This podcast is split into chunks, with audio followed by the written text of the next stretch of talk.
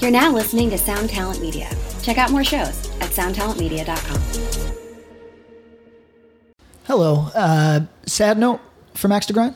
Sad note Very from sad. Instagram. Yep. Uh, as mentioned on the last episode, RIP Todd Youth.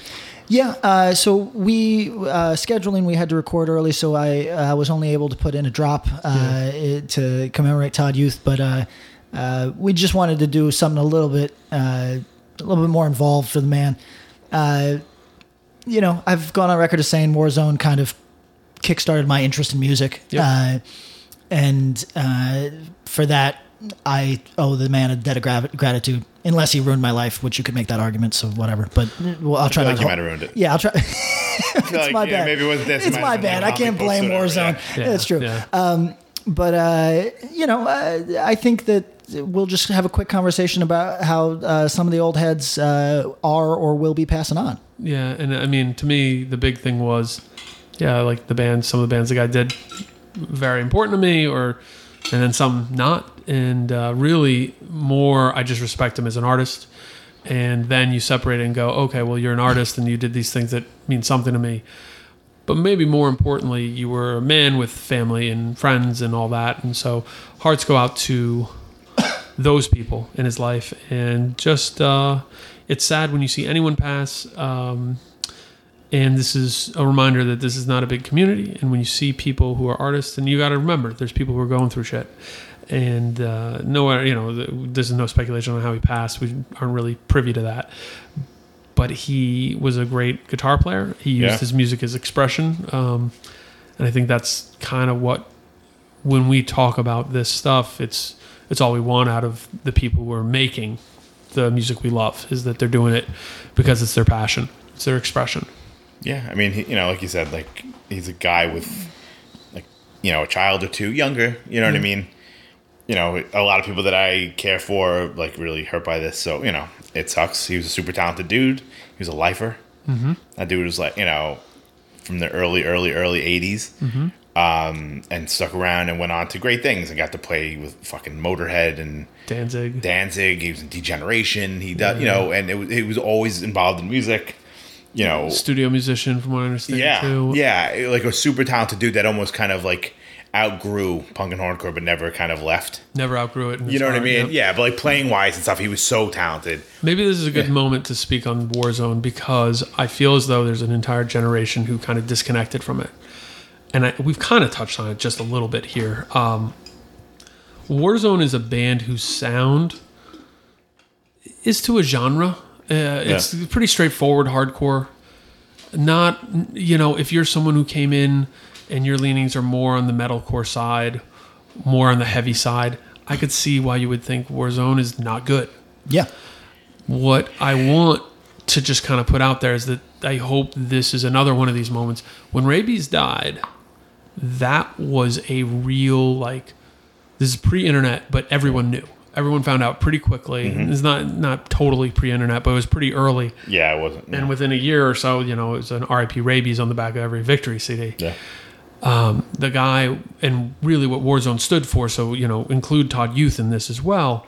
And for a large swath, a lot of the early New York, old New York stuff, what they meant to the community and what the band represented in a lot of ways uh, overtook or outstood the music um, in a way that it was like the music, yeah, it's an extension, but it's an extension of who we are as people Um, you know, I think Todd Youth is one of the guys who was out there saying, no, this is people who were, you know, there's an, a clip of him on, I think, uh, Regis and Kathy Yeah. Lee, and they're talking about slam dancing and moshing and how dangerous it is, people just punching people. And Todd Youth, in one of the most familiar ways, looks out and he's like, no, you don't get it. Like people are out there, they're just expressing themselves. They're not trying to hurt people, but then an outsider comes in and doesn't get it, and that's And they the get person lit who's up. trying to swing on people. yeah, And yeah, and yeah. and so what Warzone is is you hear the reverence for it. There are tracks, just tracks. Sure. You can hear it. But I could see if somebody didn't get it. But the reason for the reverence isn't the tracks, it's what they meant on a more esoteric level. They meant a lot. It's just I mean, if you, know, think about like hardcore in general, maybe American or even New York more specifically, there's like eight people that are like the fucking founding fathers. the Mount Rushmores. You know what I mean? uh, to steal another WFA anthem, but it's like Roger and Vinny and Jimmy and Todd, Harley and John Yep. and Ray. And you know what I mean? Yep. Mm-hmm. And you know, there's so few of those folks that that's why like this isn't just some fucking guy in a band that died. Nope. This is He a was, dude. like, he was one one, of of, the- our, the, like, founders. yeah. yeah. Played on the first two Murphy's Law records, first handful of Warzone records. Mm-hmm. Went on to do a lot of stuff musically, and recently was in Firebird, you know, right. a band who right. uh, was doing things. Yeah. and um, so you know, uh, what, what can what's a respectful way to do this? I'll tell you one thing: share your personal experiences, but don't don't tragedize it. It's the tragedy is that a man died, whoever that is, whatever your personal relationship. You know that that's interesting. It's cool to share, but we realize this is more about the man and his people. Show the artist some respect by playing some of his music, checking out, check out a few of the things he's done. If you can find it, he did a band in the uh, the late 90s called the Home Wreckers. They only did a single, really gnarly Like garage punk, garage garage punk kind of 70s garage punk meets some of that man's ruin record stuff, like proto stoner kind Oh. Right. of like stuff. Really good. The single is hard to find. Right. I- meanwhile, you could at Generation Records because I'm pretty sure Todd brought them the singles. You could buy them Yeah. at any time for a few years there. So Yeah. uh, go out, check the man's music out, and find out a little bit more about what he's about, and uh, you know realize what the loss was here. Yep. All right. Uh, Don't forget the struggle. Very well said. Don't forget the streets. Uh, uh, now on to our regularly scheduled program.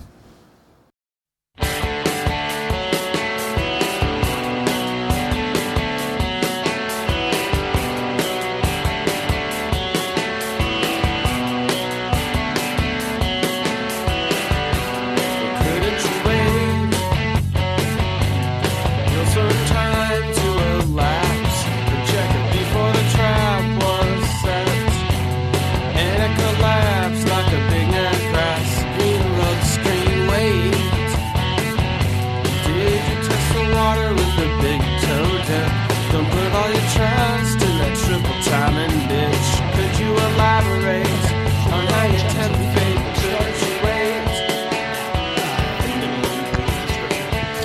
the Yeah, I'll do the rewritten. Welcome to Axe to Grind. One of you guys want to say it? the Oh. preeminent hardcore podcast. I like, you know what? Pat acts like this is like a video vlog because when he introduces, he puts on a smile. Dude is deadpan the entire time. He goes, "Welcome to Axe to Grind." No. he puts a smile on. I'm Because selling he it. can, he knows you can hear a smile. Yeah, You're exactly. smizing. Exactly. Got it. I, you know what? I've have figured out on on all the things I do, I should be coming a little bit more peppy. You know what I mean? I'm too me. I'm too me all the time. Two Where- on brand. I'm just me. Like, yeah, I'm, just, doing I'm just me. Pat. So, uh, but You're like, I'm not. I'm not per- perfect, I'm, I'm not just Pat. perfect. I'm just Pat. But like, It's Pat. I should be peppier. You know what I mean? It's radio, right? I should be like, oh, hey, it's the mongoose. You know what I mean? Like, What, uh, what would you be doing today if you weren't recording? uh, what would Sitting I at be your doing? Uh, mom's house watching TV, probably. I- Dealing yeah, with I'm dog. fucking I'm dog. puzzle That sitting. actually would be nice. I'm dog sitting, so I would be watching. Have you guys seen Q? No. The- not the not the the conspiracy theory, but the movie Q. Uh, It's Q- Not an ex, next gen dude. no, no, no. It's Spin-off? it's Q. Like And not you? It no. It's about it's about. I can't say it. The, Qbert? no, not Qbert. Um, the Mexican like dragon death god Q, Okay. Cucatale, what- whatever the fuck it is. Okay. It's Yeah, a- yeah, yeah. it- Quetzalcoatl. Okay, there you go. Thank you. Yeah. Oh, good Thank pronunciation. You. It, it's a it's a movie. Um, like with getting close. With, no, I was way- Cuticale. yeah, I was way far. Cuticles. Cuticles. yeah. So Cucumber juice. it's a movie. Quasimodo. Samsonite. It's a movie. Way off. About a dragon in New York who devours people. And I'm in. it is so fucking ba- like so it bites the head off of window washers and Okay. Mm-hmm. people that are just sunbathing and shit like that. But Is it's this like not- a sci-fi movie? yeah, it's from like ni- no, it's from like 1983, and it Oh, Okay. looks it's like it's a stop motion, and it Oh, so it's like Clash of I'm the in. Titans. yeah, I'm it looks in, like I'm trash, in. and it's great, and I, it- it's We're on gonna watch. Amazon. Are we gonna so, do a watch through right now? th- so that's what I that would, might be the next that- episode. we were just. I, I mean, I got Amazon Prime. Oh, then you you're- need to do you should watch a it. non-hardcore episode because we've preached this. We said you can't just do hardcore; you'll burn out. So we're just going to do an episode where we don't do any hardcore. Okay, so actually, I want to talk about that this episode. All right. Are, shortly. are we doing pre-production for the next episode? Yeah. We do Yeah. pre-production here all the time. That's what you guys get. quick? deep, let, deep. us hit our sponsors. Firstly, I'm Patrick. I'm Bob. I'm Tom. And this is Death Wish Inc. Death Wish Inc. Uh, is a sponsor, and uh, w- one of my favorite hardcore labels now has expanded to just a label. You know what I Oh, mean? yeah. Like a label that puts out things that you could be of most stripes of subculture and probably find a record you really They've dabbled enjoy. in non-core for a long time, Yeah. but they they care. They they want to be inclusive and do the whole thing. I'm going to recommend today. oh, you got it. I do. The Modern Life is War Evolution Volume 2 Navy Blue Long Sleeve. Here, Tom, take a look at that.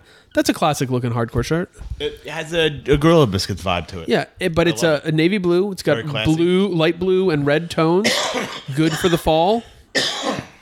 Goes well with almost anything. Good for layering. Did anybody? I was so disappointed. Nobody was really feeling my free Charles Manson shirt, and I thought that was such a classic nod. You know what I mean? I, was I was bummed. But the Garfielmi shirt is so good. I know. We need to go back. Did you guys get a cease and desist on that? no, no, but we, but No, f- nothing from Paws Inc. we threw that one exclusively to Death Wish. I know. So that's theirs. They I can, want them to do it again. I'm gonna Okay. hit them I up. mean, yeah, might- fine. I'm gonna text if it helps Uh, them get us out of debt, fucking take it. now. Yeah, yeah. um, anything else we want to recommend from them? Because they do great shit.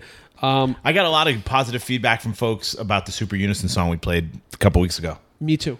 People are like, oh, you know what? That really wouldn't be something that I'd probably be into usually, but I really, really, really, really wa- was into that song. I got Yeah. a ton of people that responded. That's to me cool. about that. Same, exact same, and from people who I was not expecting to No. hear from about it. Uh, I think that record's cool. I really, I hope that band tours a little bit. I think Yeah, that'd me be too. cool. Uh, so Do you that's- know if they do they have any plans or anything like that? I uh, don't. I could find out before the end of this podcast. I think. Uh, but the the uh, Production. uh, Post-production. So let's put let's make that the, our suggestion then. You know, Yes. what I mean, the Super Unison record, which a lot of people connected with. If you didn't listen to our episode uh, w- w- where we listened to music, I get the best feedback period on those episodes. Uh, So go know. check go check out the most recent one, and you'll hear the Super Unison song. Pick it, pick up the album. There's so much stuff out there, and we are only touching the very, Yes. very tip of the But you know iceberg. what? We do try to make it easier because if you go to deathwishinc.com and go to their store and enter the promo code, Axe to grind. and you Spell that out. you get ten percent off. You got to yell it like you're in a mall. Yeah. Spell it out. Triple B Records. Uh, Triple B, also another great sponsor that we're proud to have on board because uh, Sam at Triple B is not so quietly putting out some of the best hardcore records uh, of the modern era. Uh, very diverse. Not m- even if there's a record I don't like, I'm not mad at it because there's such a variety going now that I honestly did not think he was going to be able to maintain. But I have been very impressed uh, that seamlessly he maintains the same audience that either picks up that record or doesn't and keeps it moving with respect for the label. And uh, he's doing a cool thing. So, uh, same deal. If you go to that web store, which is Triple B Records.limitedrun.com. you can enter the promo code, Axe to grind. and I would urge you to spell spell it out.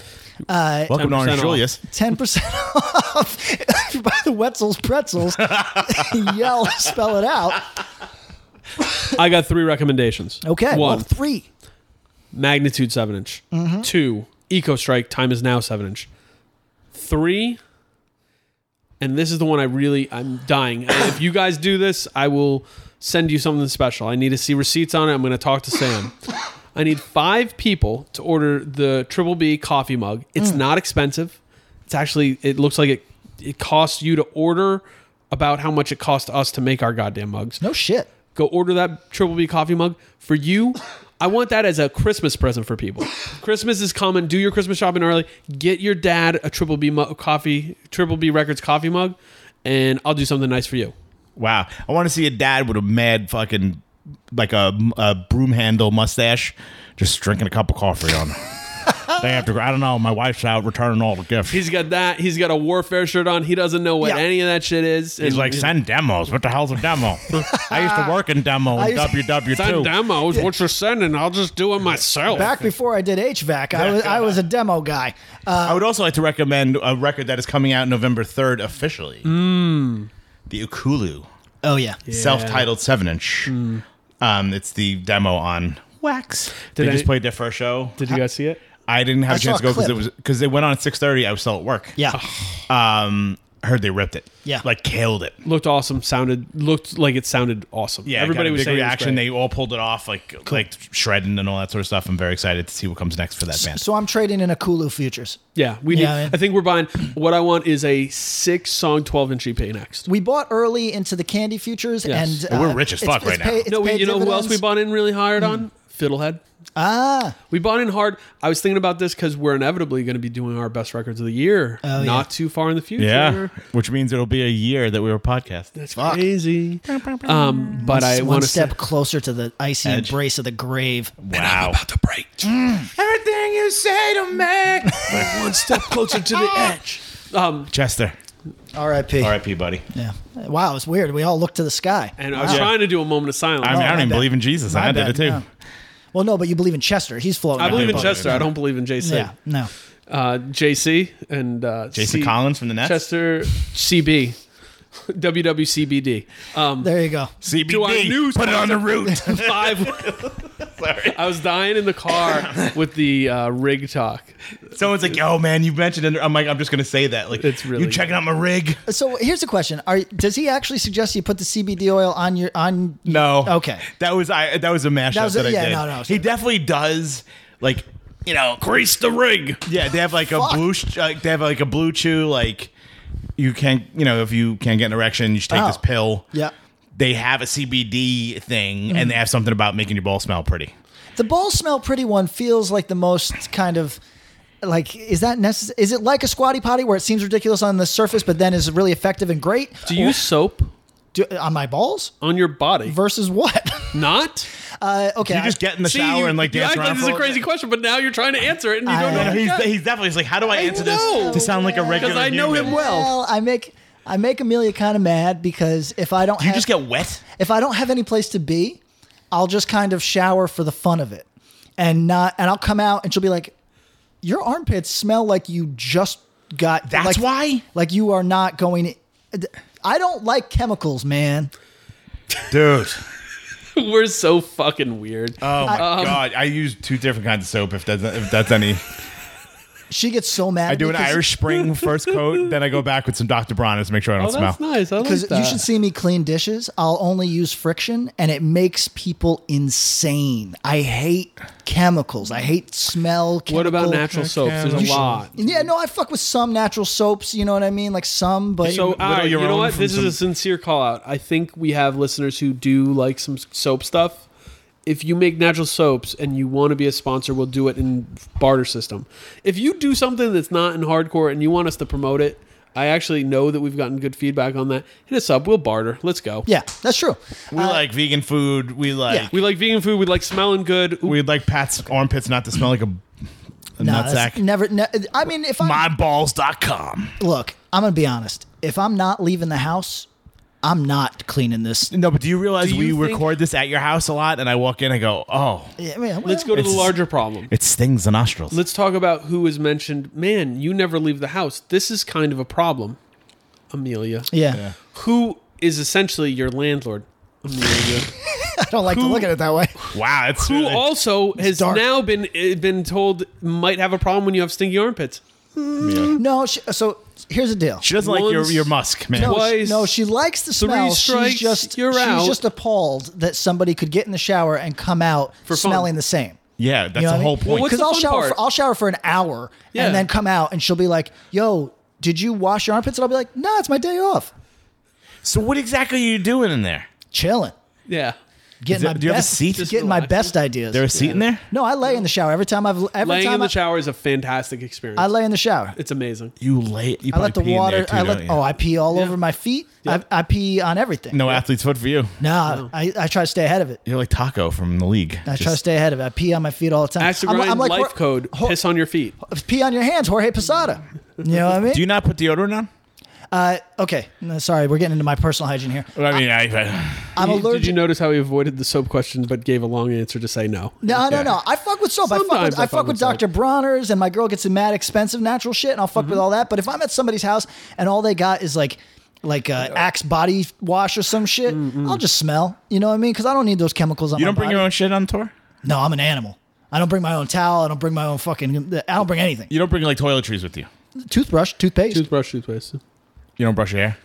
I've, I haven't washed my hair in five years, six years maybe. Are you kidding me? No, if you if you don't wash your hair, you don't need to wash your hair.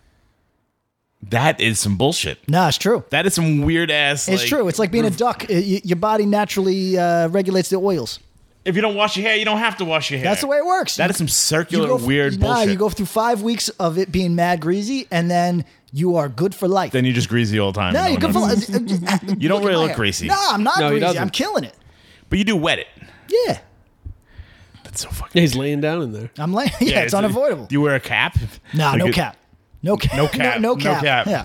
So uh, Sorry, everybody. anyway, I'm allergic to most deodorants, so I use that crystals. Okay. Oh. Love the crystals. Love the crystals. All right. Well, we're gonna work on some soaps. So there's a store in my building that sells Dr. Bronner on the cheap. Can I get you some Dr. Bronner? Wait, I've I've got Dr. Bronner. I'm just saying if I like- think there might be some good options out there. Oh, I, guys, might be I know what soap is. And also, I my, know it's soap is. I just don't use it. also my girl. I don't know if you noticed this. She's like put together. Like her shit is Yes. on point. Like Yeah, even when she's trying to be sloppy, she ain't sloppy. Yeah, no, it's like she pose her ass when she like wears Yeah, like she's like, shit that looks "Oh, look, I'm shit." wearing It's like, sweats." Like, yeah, no, you okay. still look good. But she's very put together. She loves all that. Like she's minimal, but she loves skincare. Loves all that shit. Mm-hmm. Yeah. Of course. So so uh, she's got the expensive. She was excited. Let me get it like this: the excitement. The last two days has been that we're almost finished the Dr. Bronner's because she's so excited to try this new, product that she got. And I'll fuck with all the shit. Mm. You gotta I'm just step saying, it up, eh? man. I'm I just gotta. saying- yeah, no, I If know. your girl is excited, the you know what's been great? I'm almost out of soap. If that's with her, like, No, please. You may want to bring some flowers home after this. Or something. something, man. Step it up a little bit. Something. Bring her home like extra. She loves that shit. Like, I mean, a lot of people do, and it's fine. yeah. I mean, point is, I'm not as grimy. I as run around in the like. I make believe I'm singing in the rain and I'm dancing. a- I I love the shower. It's where I get some real thoughts going. Uh, but No, no. uh, and I'm not as grimy as we're all sounding. I No, you're a it's just clean my dude. day Clean off. dude. I understand. Day off. I mean, you're Net- playing fast and loose with Day, uh, clean. yeah, well, it's not the cleanest, but That day new off. Toid Man shirt. Smelly, Oof. I put my Smelly. hand on it. smelly. All right, what do we got? Are you gonna wear that purge shirt until Halloween?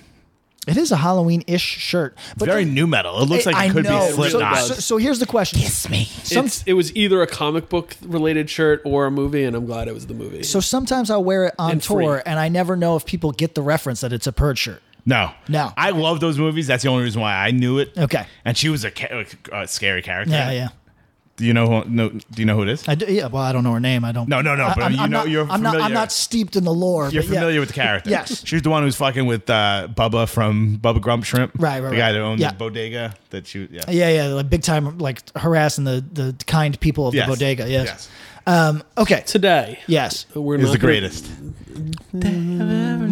We're not going to spend the whole episode talking about Patrick's. Uh, Do you want to talk about all of our like? What's your routines? ritual? What do you got? what do I do? Um, do let's I do? see. Uh, it's Do you shower every day, Yes. no matter if you're going out or not? Yeah, absolutely. Sometimes more than once, depends on how I'm feeling. Sometimes it's nice to just lay in there. Um, we have a stand up shower, so sometimes I just have to s- sit Yeah, and like yeah. lean back with the knees, and it's tough. It, it's kind of depressing. Um, soap all the time. I use a bar soap sometimes. Oh, Amanda interesting. doesn't fuck with that. She thinks it's weird, but I like it. A lot of Um, people think it's dirty, but I don't It is. really like I it. understand. I Like once like the it. once the first layer goes away. Yeah, but how many? Have you ever gone into a shower at somebody's house and there's a pube on it? Yeah. For No, sure. no, my- Um, you have to have no hair on that thing. You that thing better be clean. You gotta like do like the yeah. You gotta move. it Really, there around. shouldn't be a lot of hair in your shower. Period. And end of story. Whether you with you know, and, and women have more hair, so sometimes they have long Typically, hair, yeah, my you know. girls leaves hair everywhere, and for me that's okay. weird because because I'm a like a desperate thing I'm professional religious song. about. A thing I'm religious about is if I shave, no hair, Mm-hmm. No hair. I don't want to Definitely. leave a trace. You shave in the shower? I shave. I do my first pass in the shower. Yeah, and, you'll do some touch up. and then I I'll look do- in the mirror. I started doing shaving in the shower, and I'll get right under the water, have it water because I don't use any shave foam or Oh, gel or anything. wow. Nothing. what? Dry. I never have. What? what? I'm sorry. But I mean, if, your Since I was skin, if you young. use hot water, you don't really need them. Never. Don't Really? use it. Yeah, man. Have you ever dry shaved that One- shit? Oh. Yo, dry shave socks? You so, just so, so crazy. I I I can't. I straight up like if I shave with a safety razor or something like that. Yeah, yeah.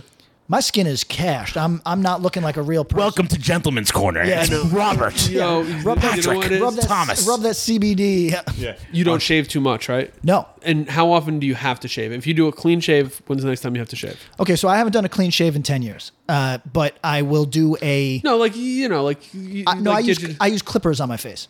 oh, really? That's the closest I Oh, so come that's to. probably why. You know what I mean? But yeah, I use a clean shave. I use this. Is that are razor. those clippers only used for one reason? no, they go everywhere. Okay, that's I don't okay. give a fuck. No, it's good. Um, but I'll do that. I shaved. Uh, I shaved yesterday. Mm-hmm. Starting to come back. Yeah, you're not brutal though. You Not get- brutal, but give me you- by the end of the recording, it's gonna be a little thicker. It's get- not five o'clock shadow, but it comes. Are you a beard guy?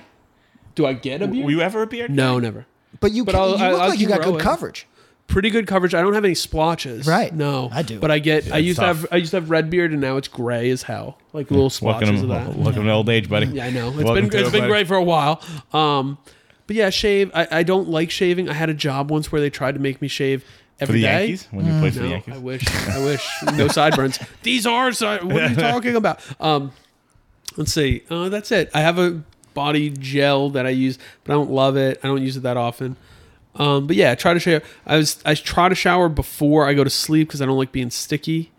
But if I can't, I'll deal with it. Um, yeah. What about you, Tom? I'm a multi-shower a day person. No Usually. shit. More. Morning, Yeah. evening. Sometimes if I'm going out, Yeah, yeah. So what I do, shower in the morning before I go to work, get home from work, shower, go like I'll make Mm-hmm. Okay. time To get it. Like it would probably be easier like if I went straight from my office to this concert Yeah. or to this random thing I'm going to. I will hustle home just to get 15 minutes in the shower. No, I just feel- to go That's a back nice out. decompress. I like that. I feel that. And if I've been on anything like a bus or a crowded subway, Oh, yeah. it- it's a shower for sure. Yeah. You know what I mean? Crowded I got, subway's really tough. I got other people's disease on me. I don't Yeah. need this shit. I'm a bar soap and a bro- and a and a Dr. Gel. Bronner's guy. Oh, nice. Mm. nice. Okay. Okay. Um, I still haven't read the entire Dr. Bronner's bottle. Oh, I have. have it's it. changed. Has it? Yeah. Is he still alive? Nope. So someone is like RP Dr. B. yeah. Uh, he's got a fascinating history. He was. Uh, I mean his bottle is covered with So he was. This is what kind of brain he is. Was uh, he was in an asylum, uh, and You don't say. And, and he was. he stared out the window. He was there for like a year, and he stared out the window every day at a factory across the river. And the first place he went when he got out of the fucking asylum was to that factory to explain that their smokestacks w- that there was a certain amount of loss that they like whatever the f- Yeah. you know whatever the thing is right that they could be more efficient and they were like uh do, do you have an appointment you know what I mean? and, and he and he's explaining it to him and they're like okay um who are you and he's like well I, you know i'm a soap maker or i forget what he was at that time he made cosmetics or something but he's like but you know i uh I, I just had a view of your spot from the asylum across the way and they're like they're like oh thank you so- yeah, yeah, yeah, thank you so so much for the suggestion, sir. You know, what I mean, we'll take it under advisement. Uh, but that was the kind of mind he was. You know, uh, moral ABCs fascinating. It's just like if you just took like a person who mishmashed ten different things and then a bunch of weirdly Kipling uh, writings. Oh, yeah. that's weird. Uh, Is that what you do in the shower? That's why you're in there for an hour, just Yeah, trying to it's- read your I- A, B- A through some Z, reading. exactly? some light reading. The moral ABCs. Uh, what, what what is it? Uh, uh, all one or none. All right. You know what I mean? We in. All one or none. That's it. You guys want to talk about hardcore for a little bit? Yeah, hardcore we, podcast. we should do the non-core. We're gonna do the no-core episode soon. That was pretty no-core. Not talking about the COC. How long? That was like records. 15 I mean, I, minutes. I you painted me Almost as a, 20. you painted me as a crusty, so it's a little it was a little hardcore. We're getting ready for War Profiteer. That's true. We're just gonna keep dropping this until Yeah. it's like Oh, it is, it's already a thing. I got the demos, and they are at least they're currently in their current state. You could probably put them out on a small label. demo. uh, I thought that was a demo someone sent you for harm reduction. No, no, That's no. how good it, No. sounds. It- demo release will be available on the the self-defense tour for uh, between three and five debt credits. Yes, yes, yes, yes. Uh, And uh, it will include a USB that uh, has uh, writings on uh, tax redirection a- and uh, also uh, how to 3D print your own handgun. and the Anarchist Cookbook. If you want, I'll make a little like uh, I, I make paper sometimes. It'll be recycled from old books. Mm. Oh, I that like this. Yeah, so Yes. we'll make a little thing, and maybe maybe I'll screen it with like fruit dyed ink or something. I'm like with that. because I can do that. Okay. Uh, Why is remem- this does anybody happening? remember when uh, the, the only place I ever really saw this was the Earth Crisis releases that said uh, produ- uh, made on recycled paper using soy based inks? Yes. You remember that? Yes. Um, I got to check to see if that's still a thing that is seen as more efficient for the environment or not. I I don't was know. just checking something. Okay. Core. Hardcore. we did an episode a while ago. We called it Unsolved Mysteries, and really it was about rewritten history, um, and uh, rewritten histories of bands, and that just to kind of give you the explanation, the long blah de blah. Sometimes over time, things get misremembered, S- views get skewed, perceptions change, stories change and we're kind of with that. But sometimes you got to go, wait a second, that doesn't. Wait, really? That's not right, is it? And so here we are to check some of those stories. And again, we say your timeline is not the truth. Your truth might be different than our truth, but we're trying to give you at least a version of it that we're vetting through three people. That's a good way to put that. Uh, who controls the narrative? So, where do we want to start? I'm going to start with a band from the Garden State. One might call them Garden State Hardcore. If you're of a certain vintage, you might remember their shirts with that on them. Talking about Ensign. Okay. You guys are both familiar with the band Ensign. I am familiar. I think a band that I saw by accident more than any other band, maybe besides Hatebreed. I am not surprised by that. Um, You saw Hatebreed on by accident? Yeah, th- when I first was going to shows in Albany, uh, Hatebreed was Played everything. I want to say that they were in their like most will jump on anything tour cycle. yeah, against all opposition. Yeah. so I, I think I've seen Hatebreed and Ensign a lot by accident. And that makes sense. Ensign popped off. So what's the current narrative of Ensign? Um, and I, I say this, they're they haven't been a band for a pretty long time now. Um, is that accurate? Um, Like yeah. not an active band. Like those dudes Yeah. are still around. They still do stuff. Tim, for example, is in the band Fuck It I Quit. Mm. A pretty active band. But they haven't been an active ba- they haven't released a new record since like 2003. Something like that. Right. really. I think so. Yeah. There might have been an EP after that. What was but- that? th- Was the last record? Wasn't the covers record? Was it? Hate the music, love the love the music, hate, the kids. Yes, Was that- that's the last record. That's the last thing they That's the last reissued. thing. Wow, wow. so the thing that's happened is that they have been written out of a large swath of history from the time period I'm going to talk about, which is the late '90s, and this late '90s revival Yeah. you know, there was a lot of these bands. Floor Punch, Ten Yard Fight, In My Eyes. So that's a simple math right there. People have repainted the 90s to mean 90s hardcore, quote unquote, which now they see as a genre, which is Earth Crisis and Strife. You know what I mean? That's basically what people paint as 90s hardcore, uh, which I'm okay with that being the. Uh, the genre. I'm, I'm okay with that being quote unquote 90s hardcore. Sure. But that certainly doesn't tell the actual story. I Of, think 15 years ago, I would have said 90s hardcore was more like was more to me the slower new age stuff, but then obviously the victory stuff. I feel like that definition has shifted more to fe- to the populace view, which is like, yeah, Earth Crisis was more important and relevant than the new age stuff. right. Snapcase was more popular and relevant and probably more important. Strife kind of came from the new age world, but we're more a victory band. And that stuff and still there's the nod at the new age stuff for sure, the outspokens, the unbrokens, the mouthpiece. Those are there. But I'm talking about the late 90s where there's the revival, right? Right. And people still remember Floor Punch. Floor Punch is the one that survived out of that. Is that you think an accurate thing? Of that, gr- yeah. Yeah, right. And I, I mean, if, if you like that kind of stuff, Floor Punch is the top of the pops. Then you go to In My Eyes. They were quality. Like there was a time In My Eyes was probably more popular and a busier band than Floor Punch was, Oh, definitely. right? And Yeah. that's kind of forgotten too. Ten Yard Fight. They maybe out of all of these bands because of their name and imagery was striking and was a brand in a way that the rest of those bands weren't quite. And like I think they were a lot of introductory because it was like, oh, this is a football straight edge band. What you know? Um, but they weren't. By the end, they weren't as popular, other than being like a name that was known throughout, and everyone either hated them or kind of liked them and thought they were cool. In 1996, 1997, I think it's almost undeniable that Ensign was right in that bag with those kind of bands.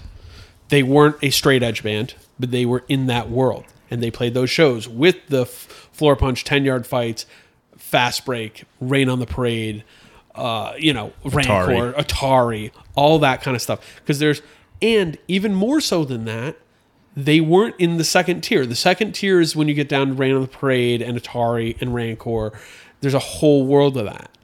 They were right there with the floor punch and and in my eyes and ten yard fight bands. I would say glo- like globally, they were bigger than They got almost bigger. all of those bands. They absolutely got bigger. Um, and I think they were probably at the time. I'm talking like that early Oh, era, 96, 97. Yeah. Because they definitely got bigger. There's no, I don't even think you can make an argument other than maybe in my eyes on a recognized level. But Ensign toured more than them and played more Right. I than them. mean, and Ensign went would on like bigger sell out tours than them Gilman and do like you know they they did a lot. Their early stuff, they released two seven inches on Indecision, then do an LP on Indecision. I think the two seven inches are like 96, 97. And then the LP comes out 97 as well, or later on in 97. Those two seven inches are right in that lane. It's faster than most of the new age catalog of stuff. It has some of those undertow like like you can tell that the that it's coming from some people who like 90s stuff, you know? But it's more influenced by New York. There's sick of it all influences. There's parts of those first two seven inches where I hear Youth of Today. There's also a lot of vision, a lot of like almost melodic leaning into the verbal assault style type thing. But they were a part of that world and they've been written out of it. Yes. Uh, Like they're not talked about. They were on the growing stronger comp, but they are written out of it.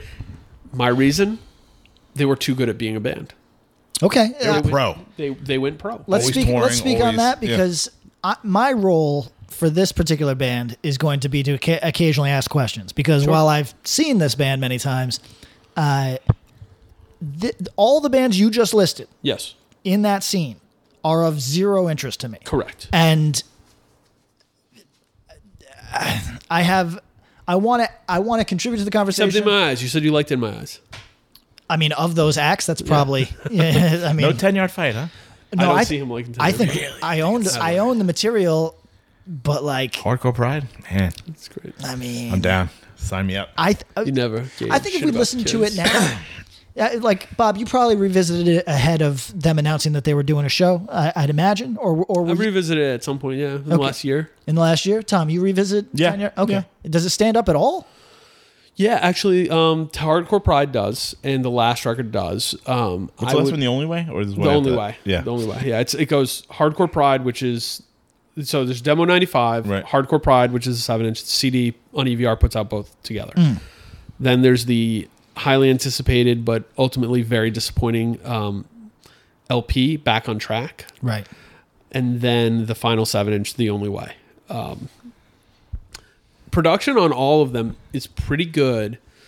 Hardcore Pride, i- i- it's funny because in terms of like New York style, like mosh parts, there's almost none, but there's a lot of 90s parts on it and a lot of like borderline chuggy parts, but they were slightly faster and branded themselves Right. cleaner. So Yeah. that's 10 yard fight. Um, but the production holds up decently.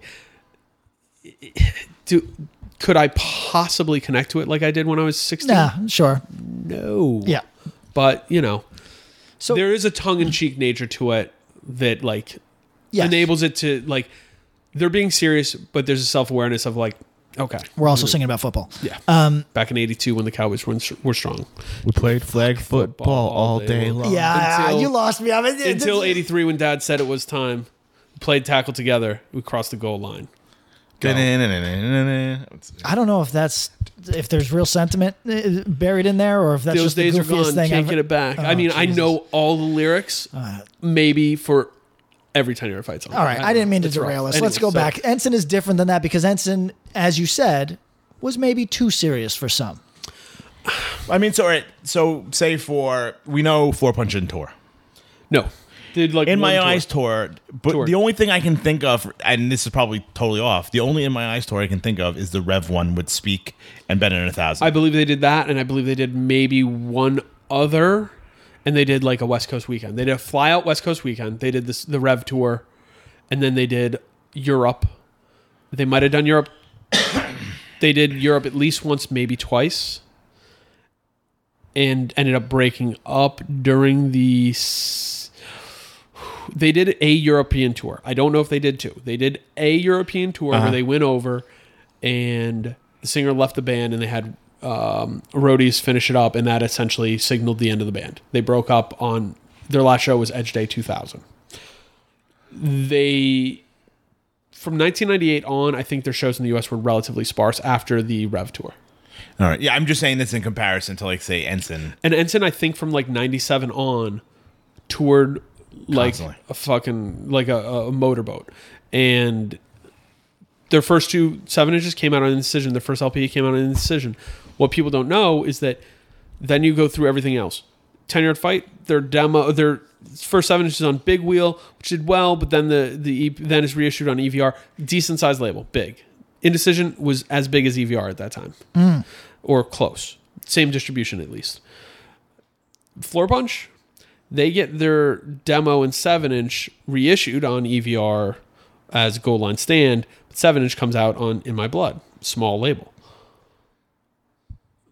In My Eyes self release demo that comes out a little later than that stuff. I think the In My Eyes demo is 97, maybe 96, maybe 96. Um, and then goes right to Revelation. But the Ensign stuff comes out on Indecision and gets attention and gets out there everywhere, and they go tour.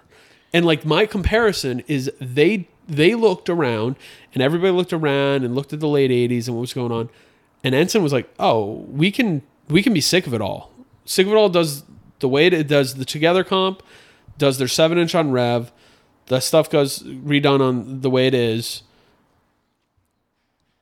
And then they go and do their LP on is it Oh, it's on in effect. in effect and they bust out and they just say oh we're not going to be like just a new york band we're not going to just do this we can do this and do more and that's what ensign did i think they followed that model and they went and toured and they toured with a bunch of bands Toward the Good Riddance. and then do a split with good riddance which On is where i Orphaned think Records. they're on orphan shout out Jerry, jerry, what's up? also did the uprise 7 inch shout out also did the h2o can't get off the phone 7 inch I own it. Shout out Sperm, um, who's the nickname of the dude who drew the cover of the H2O. I can't get off the phone seven inch. It was a contest, so look at that record. Quite the artiste. Is that right? Oof. Not good. He was a pro skater though. It's good for him. We fall on his head a lot. I'm sure he did. Um, so, regardless, I think they by by the time their LP comes out, they were a big band. Like a lot of the dudes who were a little older than me in New Jersey looked at Ensign the same way they looked at Floor Punch. Like this is a band who's this is our band. Like a lot of these dudes who were around for the last stages of Mouthpiece and loved it. But no, here's our bands, Ensign and Floor Punch. Awesome.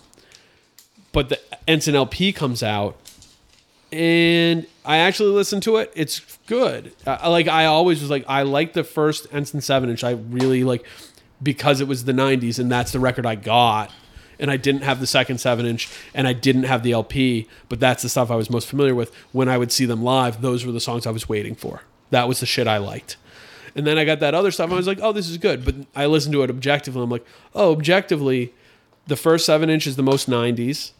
The second seven inch is faster and actually has parts that I was like, oh, this is really good. More so, I like this production wise. It was the worst production they had, I think. And then I listened to the LP and I'm like, I don't know why I wrote this off. This is good ish. You know, like this is cool. They play and they s- start getting huge. They got they got more popular than all those other bands I was talking about, at least for a minute With who? nationally. Note that these bands, everyone else we're talking about, I think Ten Yard Fight toured a little bit, but didn't tour like in the middle of the country. Ensign was doing full U.S. tours. But I, I guess what I'm asking is, who's the fan? Everybody. It, like, Like they were Kids. doing Go- Good Riddance tours, they were doing Sick of It All tours, they were AFI doing tours, AFI tours. yeah. They were playing to a large audience, and that's why their second LP comes out on Nitro.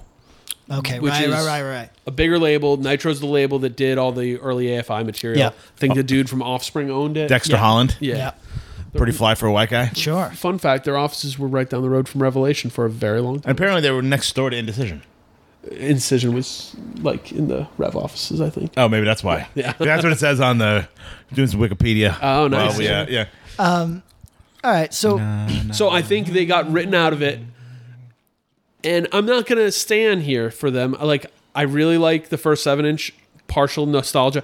I think if you're somebody who likes stuff from the world of verse, have heart, that kind of material, if you listen to Ensign, you'd probably like it. Yeah. Um, Feel like strife. Strife for sure. Yeah, there's another easy comparison point. Yeah. But like they get lost. They were very much like like a terror that terror had has had ups and downs in popularity. Ensign wasn't at the same scale that terror always has been at, but they were in a level where it was like, hey, this is a band who can go tour and you know, I'm not going to count people's pockets, but like they did the band full time, you know, and were very successful. I've told the story of being at Chicago Fest, which was a largely punk hardcore fest, like on the more like punkish side of things, and Ensign fucking killed it.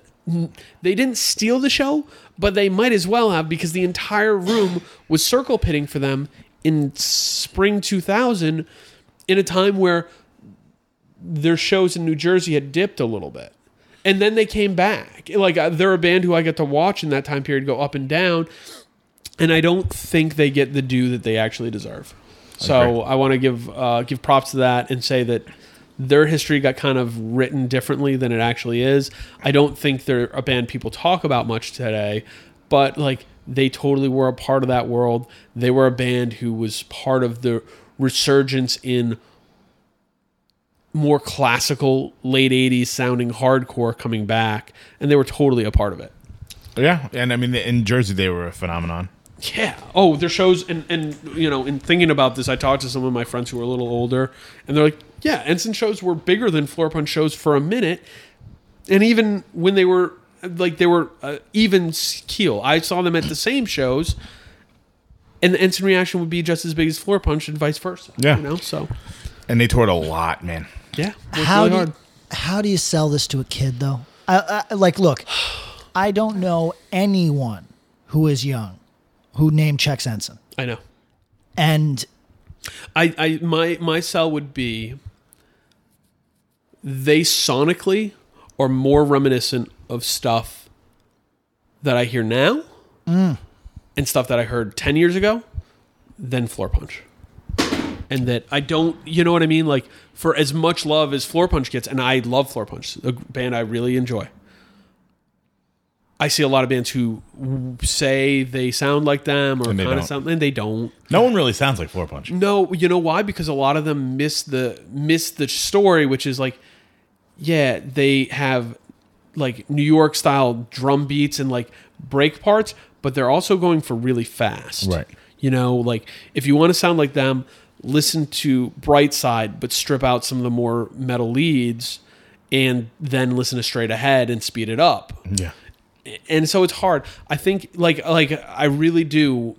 An early Axel Ground episode, we somehow made a have heart ensign comparison, and I hear that both being kind of like strife adjacent parts, and then also having slightly melodic parts that add in. Like, if you're just hearing this and you like any of the bands I've mentioned, oh, and I even heard Chain of Strength parts in a song. I'm Tim like, would wow, be so bummed. I It's okay, but I hear it, and you know, like can hear that too. Yeah. you know, I, I just think that that's a band who unduly like they had an interesting relationship with New Jersey. And I mean, this is this is a thing where I'm I could say it to a lot of places where a place falls in love with your band and then falls out of love. And then a new crop falls in love with your band and they fall out of love. You Were know? you, were you in attendance at the Floor Punch Ensign football game?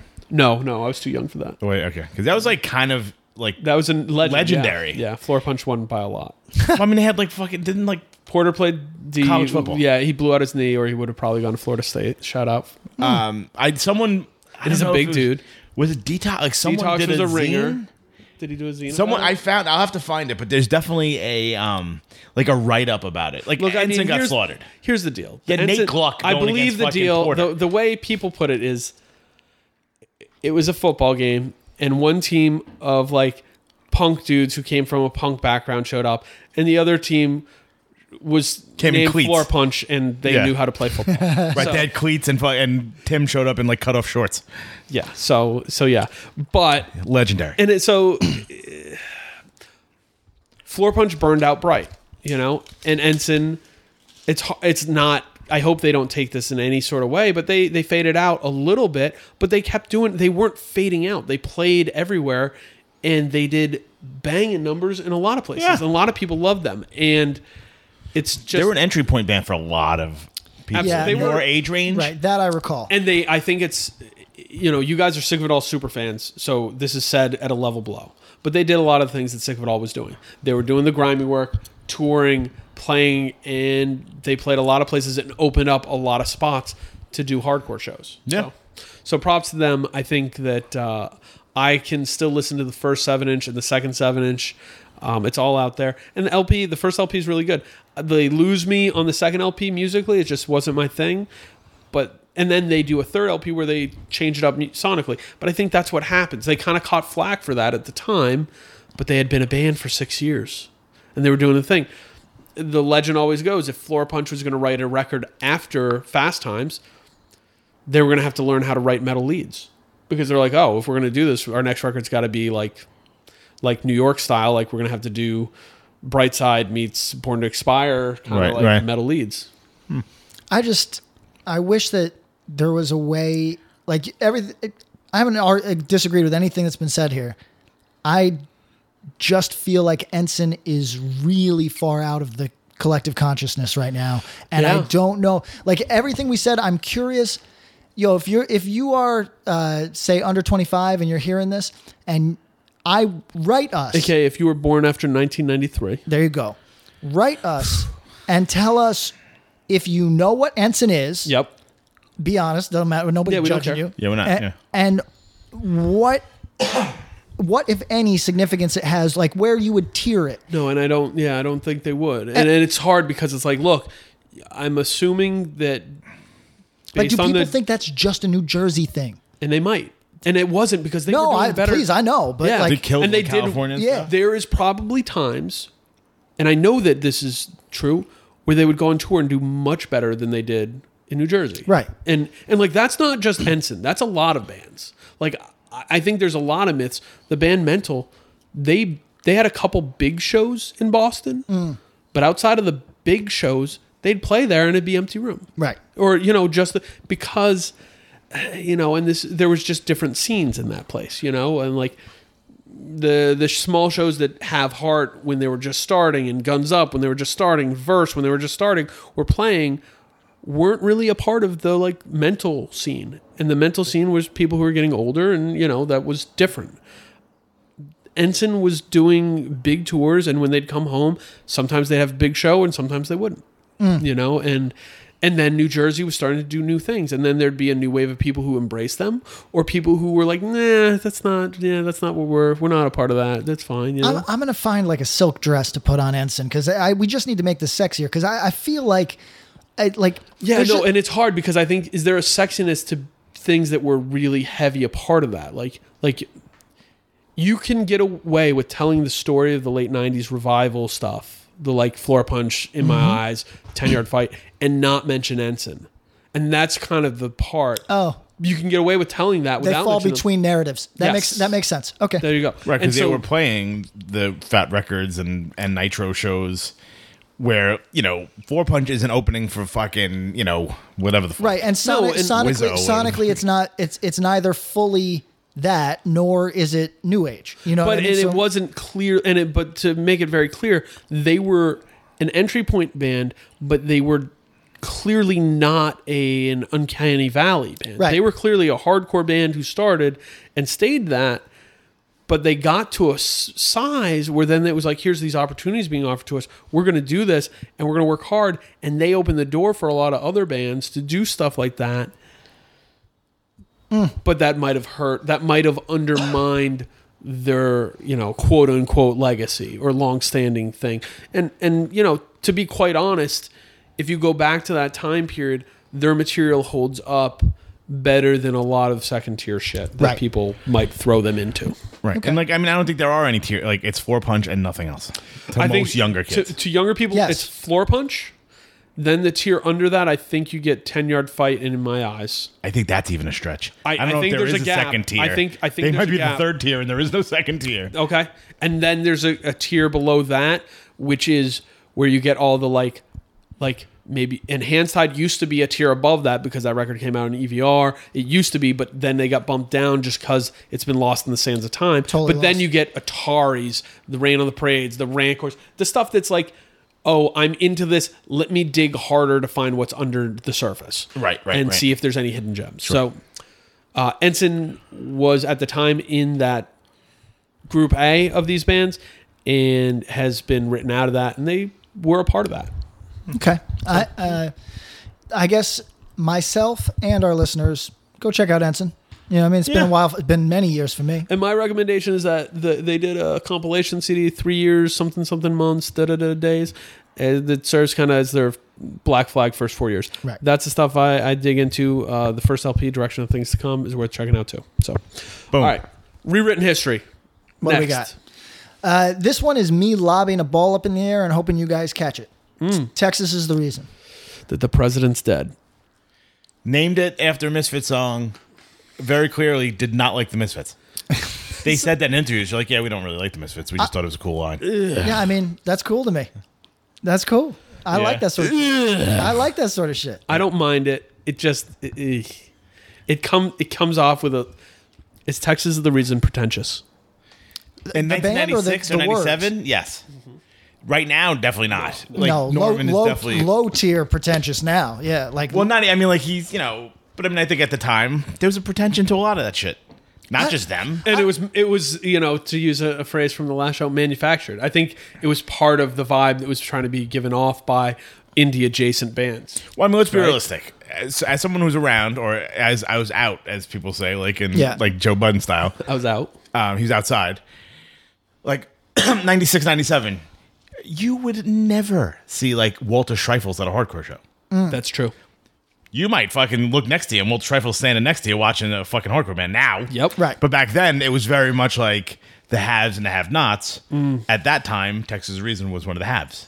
okay. One of the, are they were they a successful post-hardcore band or a failed indie band I'm saying failed indie. I'm saying successful hardcore, post-hardcore. i'm saying failed indie Really? i think they were successful for post-hardcore but they had their intentions so- set on much more They picked the wrong label. Yes. yeah but i think they I mean, if picked- that's what they wanted. I th- but I think for their launch pad, at the time, they picked the right one for getting out there. It's just they never, they never climbed the rung rung to the next level. and they also broke know up what I early. mean? Like think I think they saw quicksand, Sure. and now that was a long time before. But then they saw like the numbers into another ninety five five years, which now doesn't feel like a lot, but it, it was a lot. I think what, Texas Reason? I think Tested Reason came out in 95 or 96. Yeah. And the Quicksand EP came out in 90. So I think oh, they I saw thought you stuff like meant like the stuff getting No, big. no, no, no, yeah, 'cause but, like, quicksand, slip- nobody cared until that. No, till Slip. Yeah. But but you know what? People cared enough to sign them to a big label. And I Sure. think they wanted that. And Revelation at the time. So Revelation in the 90s. Uh, basically, they have the classic era in the late 80s.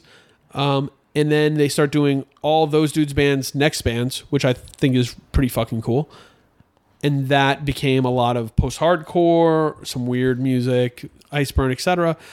And some of those bands popped. At the time, all those records were everywhere the fuck you could look in independent record stores. Yes. And d- If I what- could tell you ship numbers on what was going out, you would pop your brain because the numbers were the 90s when everyone was still buying these shiny things called compact discs. So five figures. Oh, that's easy. So 10,000 and for up. Texas? Oh, oh yeah. Oh yeah. That's it. Oh, for everything. really? for everything was getting that was Wow. five figures. Like things you wouldn't expect were shipping over that Whirlpool? to start. wow. uh, okay, Chinchilla. No, not onion either. that was crisis though. Of Oh, Y- you want to hear something crazy? course. I couldn't name a Texas is the Reason song. I don't have a strong impression or imprint with this band at all. This stuff was totally off my radar. Uh, but it was, and in my circles, it was, it was derided. It wasn't cool. Me too. A- Same. a- and uh, that's not for people at home. That's not a reason not to check something out. But I, I was very late. you were to a it. child. young, it is. Yeah, when Yeah. you're young, and when you're young and you're given the option, and and it also wasn't the infinite pool that we swim in now. When everyone goes, oh fuck that shit, that's bad. Right. You have you have money that you're making a decision with and going. Well, everyone says that's bad. maybe I'll try this thing I haven't heard anything about over the thing that people say is bad. True. Uh, but anyways, I I just remember it being a big deal and now not at all.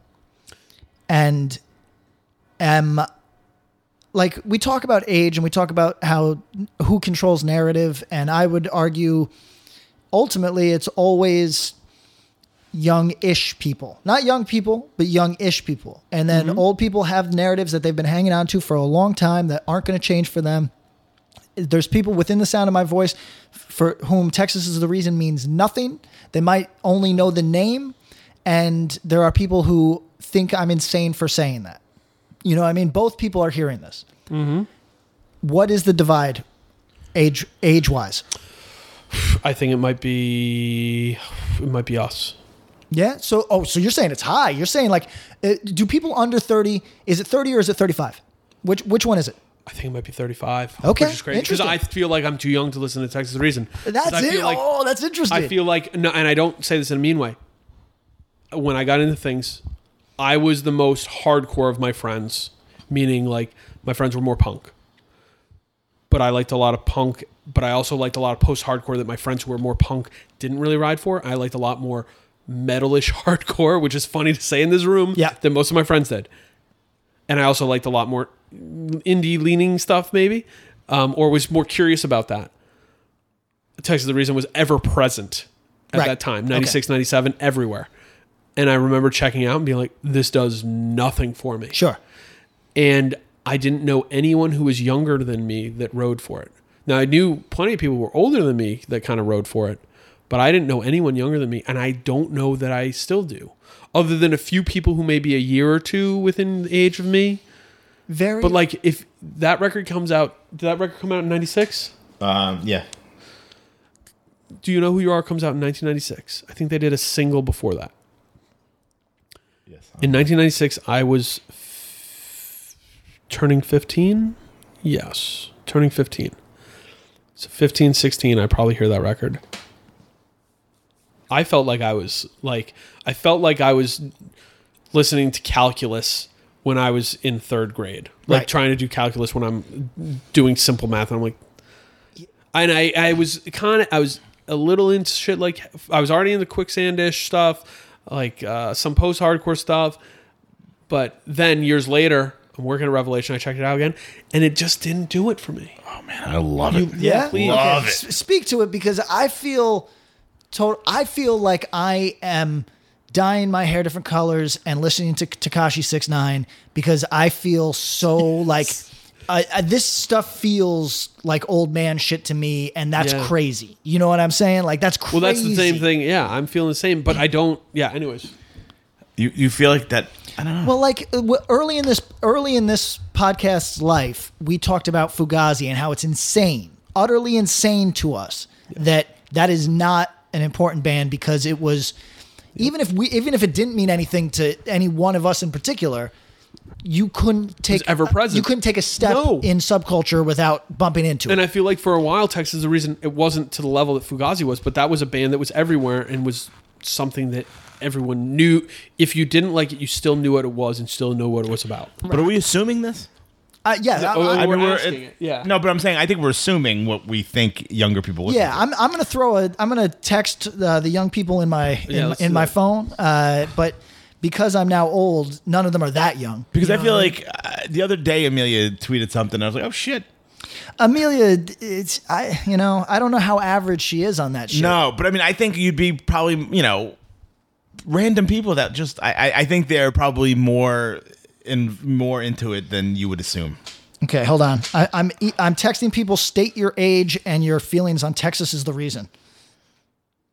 Are you doing a group chat on this? hold on. Um, so yeah, so they had that seven inch on Revelation, um, and then the LP, which was the only thing that they had. Do you know who you are? Yes. Um, which apparently is the last thing that John Lennon heard. What? Really? Yeah, Mm-hmm. Oh, the, the, that line. like do you know who you are? Boom. Oh, and Texas is the reason that the president's dead. And they also had um, to build on that. They had a song called "Back into the Left," That's a big something. That's the hit. One hit wonder. but it's also a uh, uh, no, you know it- it's alluding to JFK. Right. And there's also Magic Bullet Theory is one of their songs also. So like they may not like the Misfits, but they bought in on the Yeah, whole yeah. Kennedy They they got conspiracy the thing. they got the vibe. Yeah. but nothing like it doesn't do anything for you. Uh, you know what? I would have to revisit it with with my current ears. Uh, maybe I, I. To me, it was easy listening as a kid. Like, uh, like straight up, it was just But not did you hate like Sensefield and all that shit too at the time? okay. Wild Far story. Side, et wild cetera? story about Sensefield. Sensefield to me, uh, I actually like Sensefield even into the weird Christian era. Oh, like, wow. I think Sensefield does. That weird green cover E EP. I think that they do a uh, like a quicksand parts, but not quicksand sort of major label rock. Uh, I think they they did it very very well. And John Belch had an amazing, amazing voice. That's true. it is. Yeah, yeah, uh, a remarkable voice. Uh, Reason to believe. Good record. So, uh, I find Sensefield much more interesting than I ever found Texas is the reason. So I feel like all those bands were Pearl Jam for hardcore kids that weren't allowed to like Pearl Correct. Jam. That's like, I, at the I- day. I think. But there's- I- you but- could roll up to a show wearing a Pearl Jam shirt, Yeah. but you could get away with wearing a Sensefield. I, shirt. but I liked Sensefield. I love Far Side. I love um, Orange Rhyming Dictionary. Jets to Brazil. That's the Brazil. I love it, but I don't like Jawbreaker. But I, I keep going. I gotta revisit again, and I'm gonna revisit Texas again. Um, wow, fantastic. Um, but I, I for whatever reasons it didn't connect, and like a lot of that stuff, like I'm straight. I, I'll ride for. Yeah. I'm in on. But Texas, but like the rewritten, uh, rewritten from history, I don't hear their name thrown out, bandied about. No. But I'm, I'm getting response now to the group text throw out. Yeah. People saying that they like them. Um, I mean, that's also revisionist. my 'cause, like, significant other, who's 32, gave the shrug emoji. but is she not into that at all? No, she's into some of that stuff, but isn't familiar with a lot of it. But I think she hits a funny blind spot in time where they were not super relevant. But I think younger people than us might.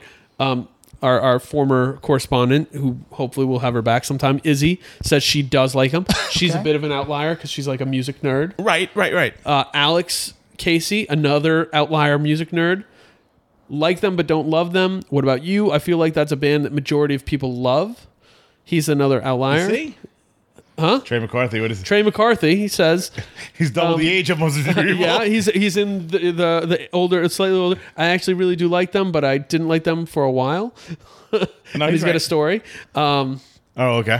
but That'll be off the air. off the air. But I mean, it's hardcore dudes. yes, I think they. Jump from one away. Yeah, Pat. that's a good way to put it. Is that they were uh, like Pearl Jam? They were alt for people who felt like they weren't allowed to like alt. right. They, like you can roll up to like a Marauder show wearing a fucking Pearl Jam or a Soundgarden shirt. I've made that mistake. Did you? That's serious. I walk. I, I made that mistake. Oh, I mean, In it's funny. 2018, you couldn't be cooler for doing that. Yeah, like Oh, yeah. I walk I rolled up to like a fucking I don't know if it was like Fight or one of those bands, but it was like, oh, this is just skinheads beating the shit out of metalheads. I rolled up in like a fucking bad motor finger shirt, which right now I could probably get fucking four hundred dollars, Yeah. absolutely. Um, and I was and literally I just caught the looks. really? Yeah. Oh my god. Yeah, like I was like gonna get beaten. You're going over the merch table. I'll buy one of those, please. Yes, Yes. Whatever it is. Size extra large, please. Um, they're looking at me funny. Um, I love that band. I saw them a bunch of times. I saw them um, I saw I saw them at the Academy open for Civ and Quicksand, Texas reason. Oh wow! Oh yeah, yeah. And Justin fell asleep on me. like literally, like we were on the subway, like passed out next to me. Saw um, them in Civ at Coney Island High. Like they did a lot of stuff. and they were like, I think the part that we're trying to get to, even without a, a love or enjoyment from Patrick or I, is that they were a really big band, and they were. I, I mean, is it would it be fair to compare them to their presence in hardcore is a lot like Turnover now? And I, I don't like to cite them Oh, no, that much, that's- but I I, think really that's feel fair, that's yeah. a pretty good. I can see comp. that. I mean, I think it's they were also- maybe more they, they were pop. I don't know if they were even more popular than Turnover. I think they were a similar level of popularity as Turnover. It's hard to say. but there was just a much higher ceiling then. Like you could really see, We're like also spoiled. We're in New York. that's right. You know what I mean? I but think, if like- you had told if you had told me in 1997, Texas is the reason is going to be as big as uh, Pearl Jam in the next 10 years, I might have believed you. With the Lucky Land slots, you can get lucky just about anywhere. This is your captain speaking. Uh, we've got clear runway and the weather's fine, but we're just going to circle up here a while and uh, get lucky. No, no, nothing like that. It's just these cash prizes add up quick. So I suggest you sit back, keep your tray table upright, and start getting lucky. Play for free at LuckyLandSlots.com. Are you feeling lucky? No purchase necessary. Void where prohibited by law. 18 plus terms and conditions apply. See website for details. Bowie, Dylan, Marley. You've heard the names and maybe you've heard their songs, but what about the stories behind the records that made titans of music like these so universally loved and important? Join me, Josh Adam Myers, host of The 500, as each week I go through a different album from Rolling Stone Magazine's 500 Greatest Albums list from 2012 with an incredible lineup of comedians, actors, and musicians talking about how the music has impacted their lives. New episodes of The 500 come out every Wednesday. Listen now wherever you get your podcasts. Hi, this is Chad Nicefield. And this is Justin Press. We're the host of Making Waves, the Shiprock podcast, a part of the Sound Talent Media Podcast Network. We're inviting you to sail away with us on an epic journey in musical enlightenment. Every week, we bring you only the best artists in rock music and discuss everything from the cruise to the stage to the saga of being a professional recording artist. We'll have lots of special guests along the way, so tune in every week. Your stateroom is available every Monday morning, so welcome aboard. Yeah. Although it's like at the same time you're like, yeah, but they're like they're hardcore. Yeah. So you they're not, they're only gonna go so they're far. doomed. They're- they're- you know what I mean? Like you go, Yeah, they're ah, like they're doomed. gonna do well, and they did do well. You know what I mean? But I don't think, and I think it's also revisionist history because they were the biggest of the bunch back then. You know, Yes. and then you know Jimmy Eat World ended up being the biggest of all of those bands. That's actually a really funny one to talk about. Is the Jimmy Eat World? They were It a was fucking emo band. They were- they were played an with these emo bands. core band. Yeah. Yep. I mean, and then you know They opened for most of these bands. Yes, but then Mineral became the thing that everybody loved, and Texas Mm-hmm. the reason wasn't. And like then, you know, American Like Texas, the reason would you say it's safe to say they were bigger than Jawbreaker? no, No, you think Jawbreaker was bigger? Yeah. okay. But I mean, even like, you know, if you look at it now, like American football draws fucking thousands and thousands of kids everywhere. That's right. Eh, Were they that big back then? Not that I recall. No, I don't think You know what I mean? But that when we talk about narrative, we talk about like American football versus Appleseed cast, and like uh, one of those bands can draw on these reunions and the other one cannot. That's and right. There doesn't seem to be any rhyme or reason. Right. I mean, American football sold out like two or three nights at like Terminal Five. yeah. So Jawbreaker reunions are pretty fucking big. Were We're right. Yeah. Would a Jets to Brazil reunion be half that size? no. I don't think so. And that's the and I I fall in the weird minority car- category who fucks with that. I mean, that stuff is really high. good, but it's I feel like number one, a lot of people got to see them yep. because they didn't break up that long ago. Yep. and I think it's just People who those wanted songs to are go to- good. Those songs are great, but they're not hitting people like it hit like Jawbreaker Man, hit them. Do I need? I guess I got to listen to Jawbreaker again. But I, I just, I mean, it's a Orange lot- Rhyming Dictionary is it for me. Like of that Yeah. Mm-hmm. world, that's it. It's crazy. Listen to Dear You I will and see, Ooh. like you know, I'm And see. yeah. I'll try it again. I'm gonna. Pat, what do you got? You know what? I'm I'm asking. Firstly, Oh, your young folk. yeah, I don't have any. I, the youngest person in my phone is my girlfriend at 22. Like I don't see Hello, any- fellow young people. Uh, Yeah, I don't see anybody. Yeah, I had a 21 year old, a 26 year old, and a couple 30 somethings. I just asked a 30 year old because I I was like, oh, I got You're the youngest guy I know. I think I wonder if there's a blind spot. I wonder if there's a weird blind spot for people in the the my age to maybe five to eight years later who either got in when Texas the Reason was on their way up and out and kind because they never did a second record. No, they were supposed to sign to Elektra and they broke up. That's right. So they never did that, where there was kind of a fatigue or a disinterest post, and then that extends until they kind of became something that was out of memory to be like, oh hey, wait, what about this? You know, Right. 25. I enjoy them. I said, state your age and your Yeah. feelings on Texas is the reason. 25. I enjoy them a decent amount. Happy I got to see them live when they did that run with Title Fight. I don't recall that. yep. Oh Uh, yeah, I remember that. Happy that I have an original pressing of the LP. Very nerdy statement. They have a, cou- a couple songs I think are truly perfect. I think on that split with Promise Ring, they got cucked by the Promise Ring, who, who wrote a song that sounds like Texas is the reason, but better than Texas is the reason. Wow, Wow, It's a deep dive. that's impressive. You see, I think we is that on? Did you throw it on Twitter yet? No, I have Throw not. Mm. it on Twitter. All right. I think we're on assuming Twitter. things about young folks. They're more like wide I think they open. might be looking at it more now than than people when I was young were looking back to it. Well, know what because I I mean? I think like you know you can say like I wonder what that Texas Reason, Texas Reason band's are about. Go into Spotify and go I know. listen to it. Yeah. you had to like I had to buy it You had to and work listen for to it, it and or was like- borrow from somebody. Hey, Yeah. make me a tape of that or whatever. and I was the fuck. disappointed. And I, I talk about it a lot, like uh, the band Kill Holiday, who have Oh, man have a single, "The Never Meant to Let You Down" Ah, or "Meant to so Let You Down" good. or whatever. Yeah. it's so good. Then the LP on Rev, I I pre-ordered. I got the colored vinyl. I was Yeah. so excited because I I played that song to death. It was one This song. one was meant to let you down, meant So to let you down. good. Yeah. Um, and an LP, and the first time I played it, I lay down on the floor in my bedroom and fell asleep on the floor. How hard is it at age 16, 17, 17 to lay down on the floor and fall asleep? Like I, I had so much energy, I I would bounce around my room jumping off things. I put that record on, fell asleep, and was like, "Oh, I don't like this." like love I, that I record, came too. out of oh man, Oh, I, I, dude, I've so tried to go good. back to it because I really like That the was like his like vibe. his like Smith's Morrissey fucking fantasy. I know, and but I- the split with Dempsey and the the uh, seven inch is fucking Yeah, awesome. so good, uh, undeniable in my opinion. Um, I punished poor poor Rob Moran about them more than I did about Unbroken. I was like, tell me more about. It. He's like, I, I wasn't in it that long. um, quick, brief break from the uh, Texas the Reason talk that we'll get back to. Um, lots of war profiteer talk today to Andrew Dugan. Makes sense as I got zero feedback on the thing I sent. Literally, this is the only confirmation that it was received. That's the way I ride. Hold on. Is he related to Hacksaw Jim Duggan? You know what? Maybe. Oh, can you ask? Is he two G's or is he one A- one G? Two G's. He's two G's. That's how Hacksaw Jim Duggan's. It's true. He is from Glen Falls, not that far. That's the way I write. Okay. Uh, Texas is the reason. That the president. I'm asking. I'm asking young people. Uh, I don't know. I don't know. I feel like when we do these, I like. I love this because this is like how history works. You examine Yes. narratives, and it's fun. And it, but like, it really exposes that. Like my phone just exposed. Maybe I don't know enough fucking young people because Well, I, mean, I think we assume like, ah, they don't talk about them all the time. Like, who, Yeah. who the fuck do they talk about? I mean, Think about it. t- Trippy Red. Uh, You know what I'm saying? Like, so like if if how, you know you say like you know all right, sell me you know sell a young kid on four punch.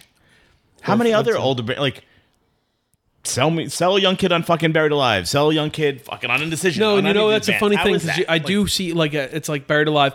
I don't think I anticipated to see that, but that's a band even prior to the reunions. I saw a lot more narrative about, and like I saw a lot more people talk about with more vigor than I expected. Like a band who I don't see people talk about. I don't see people talk about Reach the Sky. I No, don't see people no. talk about Texas is the reason. I mean, Mitch But- Mitch Smith would like us to know Texas ain't the reason. Mm, thanks, Mm. Mitch. I do see people talk about Jawbreaker. You know what I mean? I see. I actually think I see more reference to Jets to Brazil than I do about Texas. is The reason because it's a hive mind bullshit. I know that's true. I mean, that's all it is. One person goes. Have you heard Jets to Brazil? And of course, they're like, of course I have. And then they go scampering back and they listen to fucking Four Cornered Night and fucking get on with it. Sorry. All right. right. so we'll we'll update you. We're gonna revisit Texas is the reason Yeah, once yeah, we get some re- real feedback. time Texas is the reason. Love it. All right, let's go to another one. I think I'd like to do Oh, okay. Go for it. Kick it off. So my revisionist history would be um, from Merrick, Long Island. Vision of disorder. Wah. I don't think. Don't you bitch your pain suffer.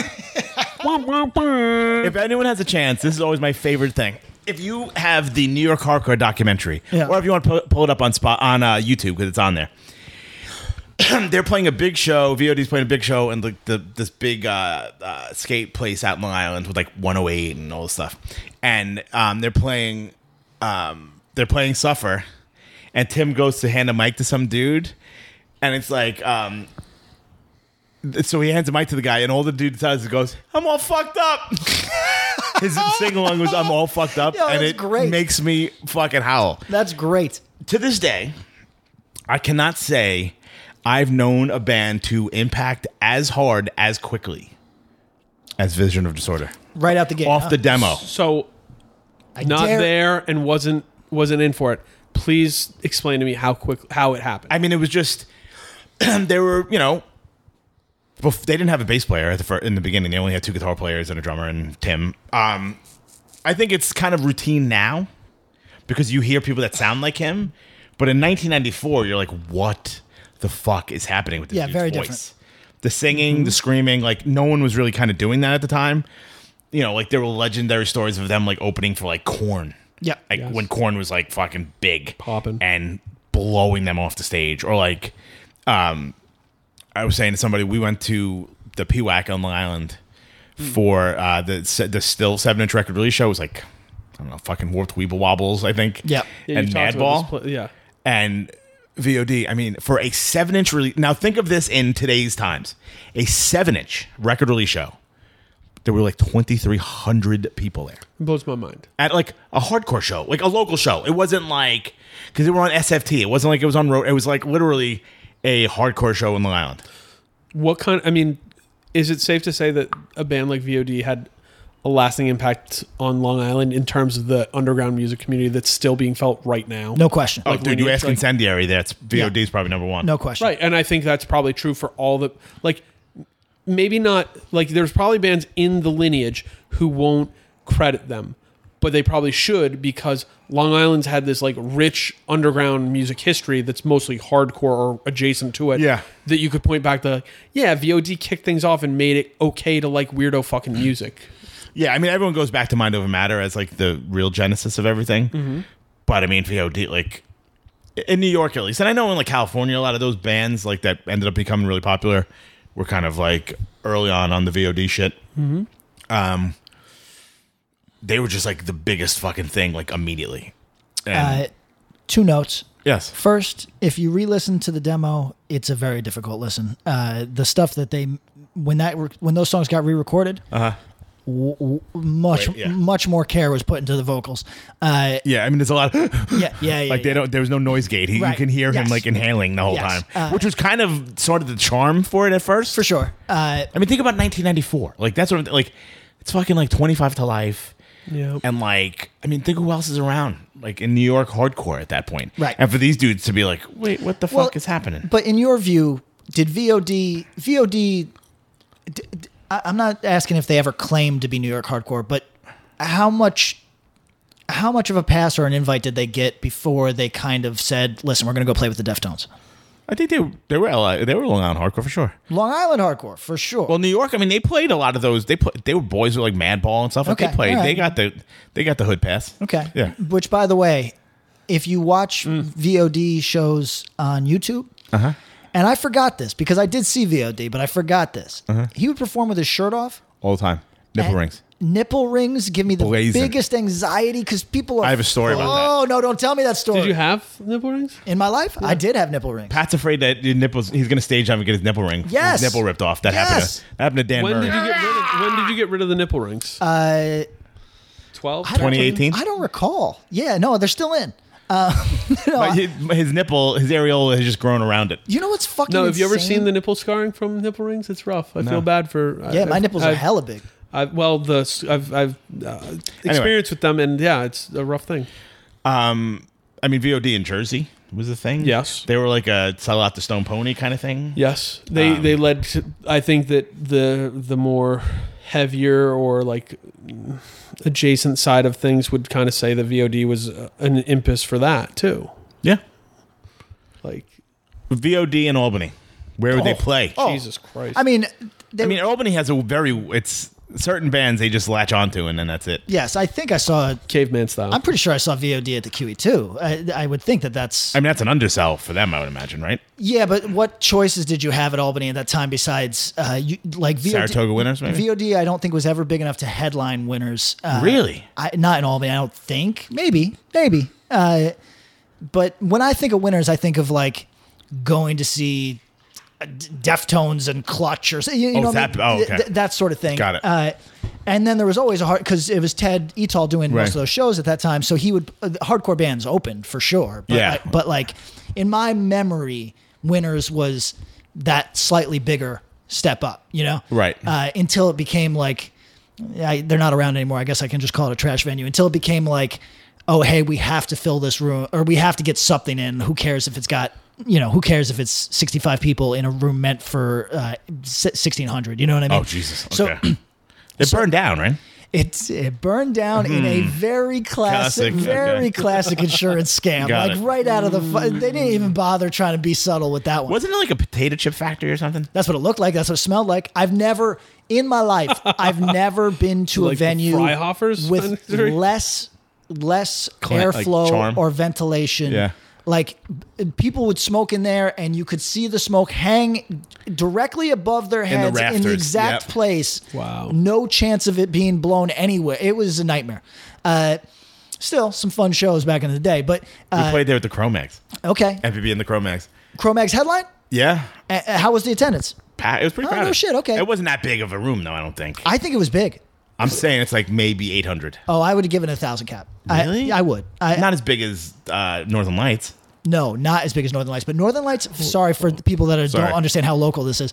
Uh, I think Oh my Northern God. Lights is a max capacity approaching two. Yeah. Really? Yeah, because you can count the bar. You can area. move it. Yeah. Um, so anyway, sorry for anybody. That, yeah, but I mean, I, DOD played in Valentine's, uh, June 8th, 1998. we played Um, with the later. Chromax there, and John Joseph decided to poop outside. I, I, I was like, yo, where's that guy going? for any real reason. And he was like, oh, he's going to take a shit. I'm like, he knows his toilet's in there, right? Should I tell the swank story of pooping outside of the Chromax reunion? JJ was a big supporter, thought it was really funny. That's and just he his also thing. then told us the story when he shit on a plate and gave it to Harley. This is years before the book. It was Hey, man. I Wow. love shit. Um, have you ever heard of Gunther Weasel? Yes. Yes. Live in Albany at Bogies supporting VOD in 2014. Yeah. There you go. Yep. Gunther Weasel. All right. So VOD, never in my wheelhouse. Okay. but their level of popularity they were big are they what's their overlap with mind over matter mind over matter's before like 91 90 I mean, my Mind Over Matter was, was around till probably 96, 97. yeah but when they start that's what i meant Oh, Oh, oh, so oh. they- there was VOD's overlap. like 94. and mind over matter was before Like 90, yeah. yeah okay i mean that story you tell about there being 2300 people at a s- release show like that is that a sign of the times like is that like could that ever happen again No, we'd have to adjust for inflation going the other way, basically. You know what I mean? Like it, it's like when Boston heads will be like, "Oh, there was 900 people at the smallest show," and you'll Yeah. be and you'll be like, "Yeah, but that was also like when hardcore is experiencing its second stab at dubstep." You know what I mean? Like where it was like there was this, there was there's been two moments where hardcore was legitimately hot as a subculture thing, and during those times, yo, if you were in the right type of band big big turnout you know what i mean so like uh, y- you can't compare them directly but uh vod was popping was a thing was visible and then tom would you say they lost the plot and people just bounced or what because jeremy boehm's the only guy i've ever met in my life that likes that later record Which is a later record from Bliss to Devastation. yeah Um, he likes yeah. he likes it all though Starring Mark Duplass, Jonathan LaJoy, and Nick Kroll. An ensemble comedy that follows a group Why is it talking about the league? is that what it's doing Yes. is this alexa or is Yeah. this uh Yeah. alexa silence to make each other's lives miserable. alexa be quiet Silence. okay all right Wow. um, so yeah, the 2300. I I always tell the Yeah. story. I, I'm not sure about that. I'm gonna throw you out the window, Alexa. go on Um, it was so crowded that I was in line to get into said show.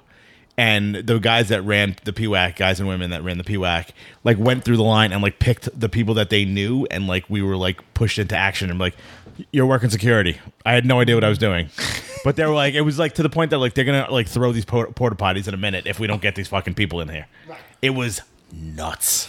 so VOD, I think we might have talked about them a little bit, but like to a person now who's not familiar with their material, Uh-huh. who would be listening to Axe the Grind, Yes. what of their material would you say to listen to? Slash, like what? I don't think I've heard them since the '90s. What would you tell me? No, this is the one to listen to. Still, this yeah probably either seven inch the still seven inch i also like the second lp What's which one is that? oh fuck what the hell's it called imprint. you, you imprint. like the one Imprint. with the green drip. yes. Yes. i see they well i feel like that was like kind of like too decadent like they fucked up hanging out in the studio too long like Oh really? some bangers on there There's some bangers. but they it's also their first record it takes a lot of stuff from the old shit yes. Yes. but it's a lot of that demo song songs. the imprint record see, that's interesting that is you ride. really It's good interesting that you ride that because that was the. they tell gotta me- coalesce they bought Oh, a Coalesce okay. LP, and it sounded a little bit more like that. I thought. Tell me if I'm wrong. Yeah. That that's uh that's the Roadrunner record that uh, was the first of the Roadrunner hardcore signees of that of VOD? that of that era. Is that correct? I mean, Because it was VOD, Madball, Madball, Shelter. Earth Crisis, uh, Shelter, Shelter. Uh, but but did VOD lead that off? Madball did. Madball did. Set it Okay. off was the first. Oh yeah. Okay. okay. Set it off. Okay. Set it off, literally. Um. So Uh, VOD was like soon thereafter, though. And so was Shelter. I mean, Shelter. I mean, Ma- Mantra came out what ninety five. Yes. Yeah. um, yeah, it said it all came out ninety four. Oh, so VOD uh, to our to a listener. Okay, so we were talking about Ensign, and I didn't know how to how to find a way f- to sell that to a kid, right? Right. Uh, VOD. I would say that if you're a fan of Vane, if you're a fan of uh, the Code Orange, any of those. Code Orange, Yeah. if you're a fan, like the more spastic Code Orange stuff. there the more, there is stuff happening right now that that Oh, yeah, okay. There's a direct through line. Yeah, there's they a- might not notice. They might not know. It They might. might not it might have. recognize It might it, have kind but- of circled back to it. That's a really good point. And and if you don't like those things, if you don't like those bands currently, should you try to like VOD? Uh, okay, so if you don't like those because they're too chaotic, but you do like the um, screaming and the moshing. Yes. Yes. Oh, Then you All can. Uh, you, you can find a, a home with VOD.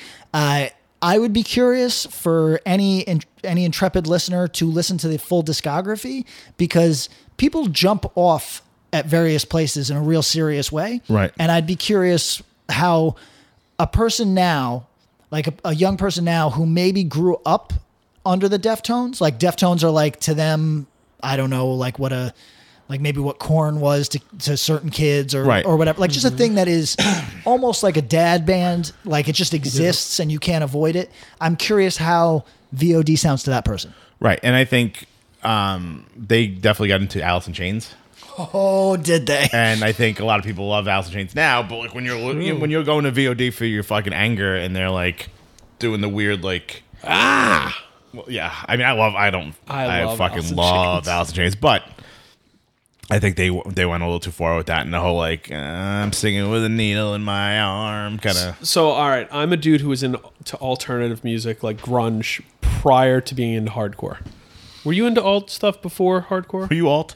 i was i was a nerd so i got into music period through going to the public library I know, I know. so i don't have any like no like Like, you weren't like specific. Like you didn't hear Nirvana. You didn't own no, Nirvana. no, records that no, before hardcore, no, no, yeah. no. I owned Elvis Costello before I owned uh, before Yeah. I owned Pearl Jam. You know Right, what I yeah, mean? yeah. Like, uh, Okay. and Pearl Jam was like a Columbia House sort of uh, Vibe to you. li- like yeah, and I got it. You know, like Yeah. uh, like I, I I owned ten and what's the other one? Versus, maybe? versus Um, 25 years ago like this week. Yeah, by the way. fuck. Yeah. Love Um, you, Pearl Jam. but uh, no, so so I I didn't Okay. and Mm. well, I was. I was an alternative dude, and I loved all that shit. I loved it. I loved it, and that's kind of what segued me. I was looking for something else, and I realized that like uh, Metallica Load really wasn't it. Um, so Well, give me a few, give me five, give me that, that, that. it's like all right, I'm not even gonna hate on it. Like there's some I hits actually on that. that's I, people get mad. I actually like that Metallica. Oh, God. I material. used to, I- to fuck with people who are older. I used to be like, "Yo, load Is that some your bit? tracks." Dude, that was a Reload bit, is the- but you yeah. can't like you literally can't deny old Metallica. So,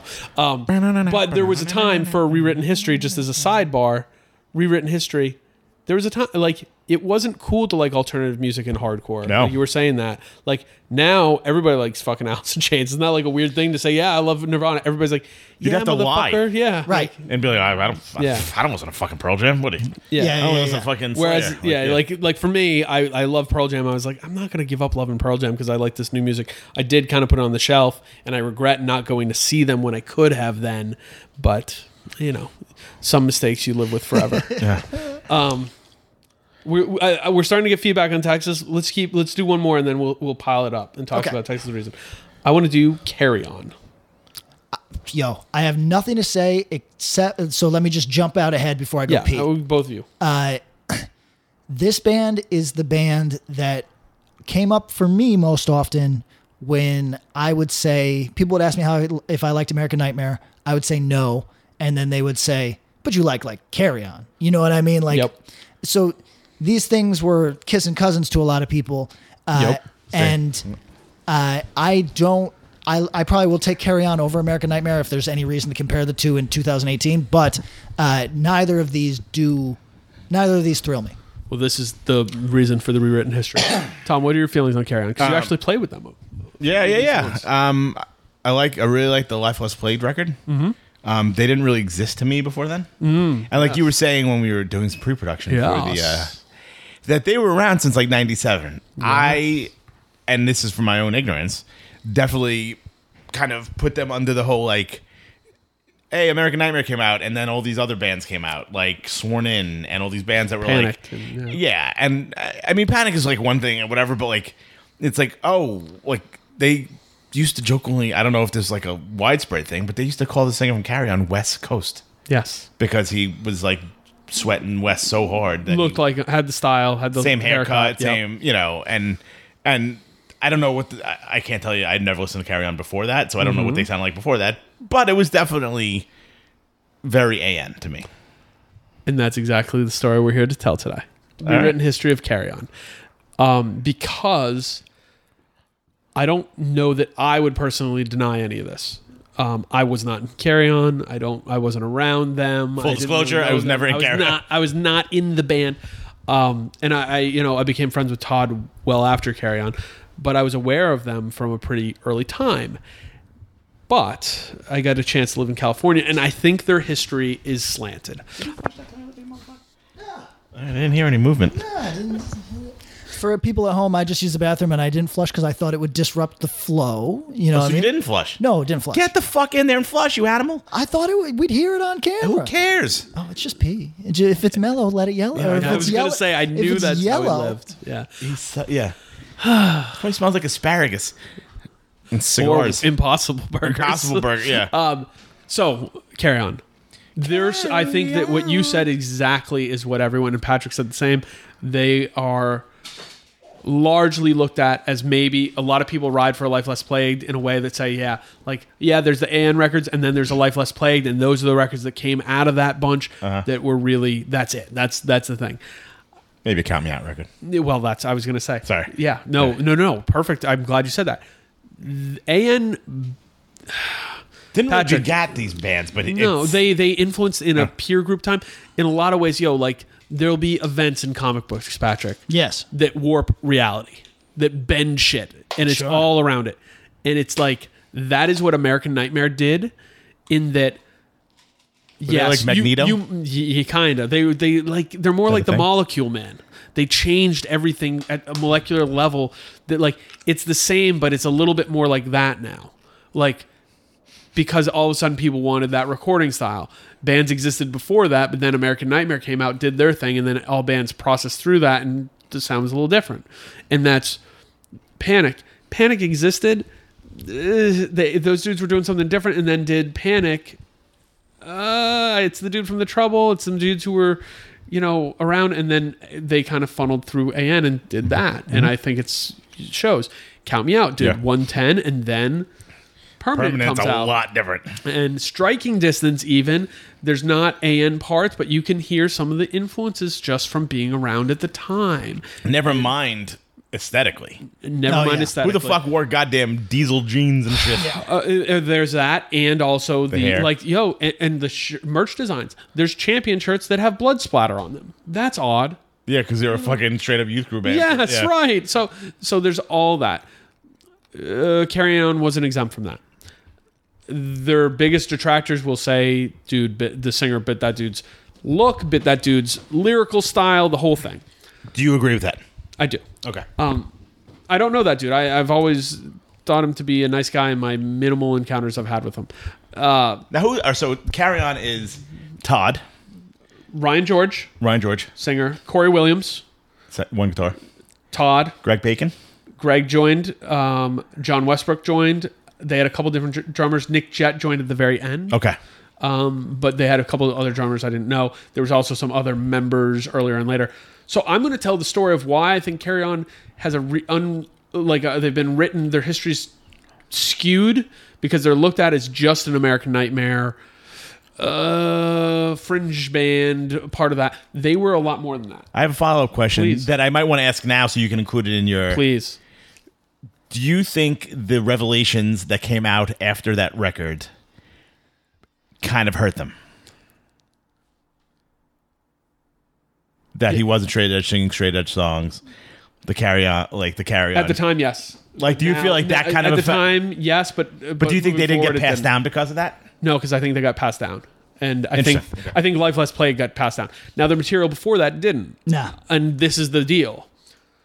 Carry On starts, I believe, d- demos '97. Um, Damn. Ryan George is in the band first. He was from Central-ish California, um, like San Mateo, like San Luis Obispo, like Mm. Nowheresville kind Yeah. of style. Like, oh, John Steinbeck and not much else. Yeah. Um, Oh, who's the fighter that's from San Luis Obispo? Fuck. You know the UFC guy with the, No, I the don't. mohawk? I don't know. Oh, God. Chuck Liddell. Chuck, Sorry. oh, Chuck Liddell. There we go. So those dudes are the band. Uh, Corey lives in L.A. Valley, maybe uh, Westlake Village, aka Home of Strife. Okay, sure. Corey and Corey joins the band early.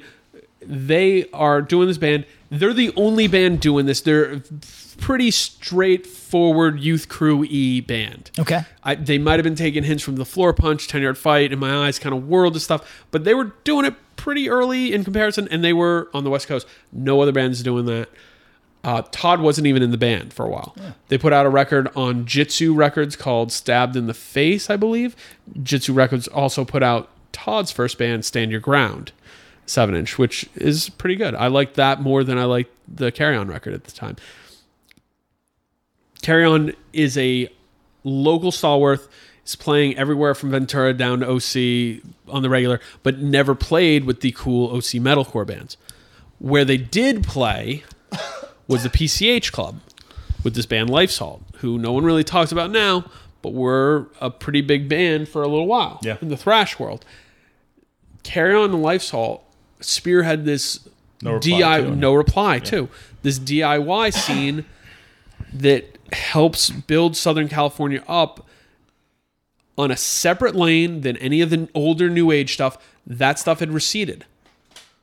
It was separate from the OC metalcore stuff that didn't even look their way. Right, so they got like the Ojai Women's Club, right? Or That stuff, they got Ojai Women's Club, the PCH Club, which, if you talk to anyone of a certain vintage, is the most important place for them. Yeah, it for was the California. pickle patch, and then it was the PCH. And smell. Quick, quick aside. Smell. Yep. Ojai. Right after. Sorry, I was throwing Best, No, it's be, best light in the United States. It's beautiful. It's there. gorgeous. It's amazing. The, It's li- this the light secret valley. diffuses through the spot uh, like in this way that is highly unique and like in the oh, Ojai. So basically, you drop. Oh yeah. you played the women's club. Yep.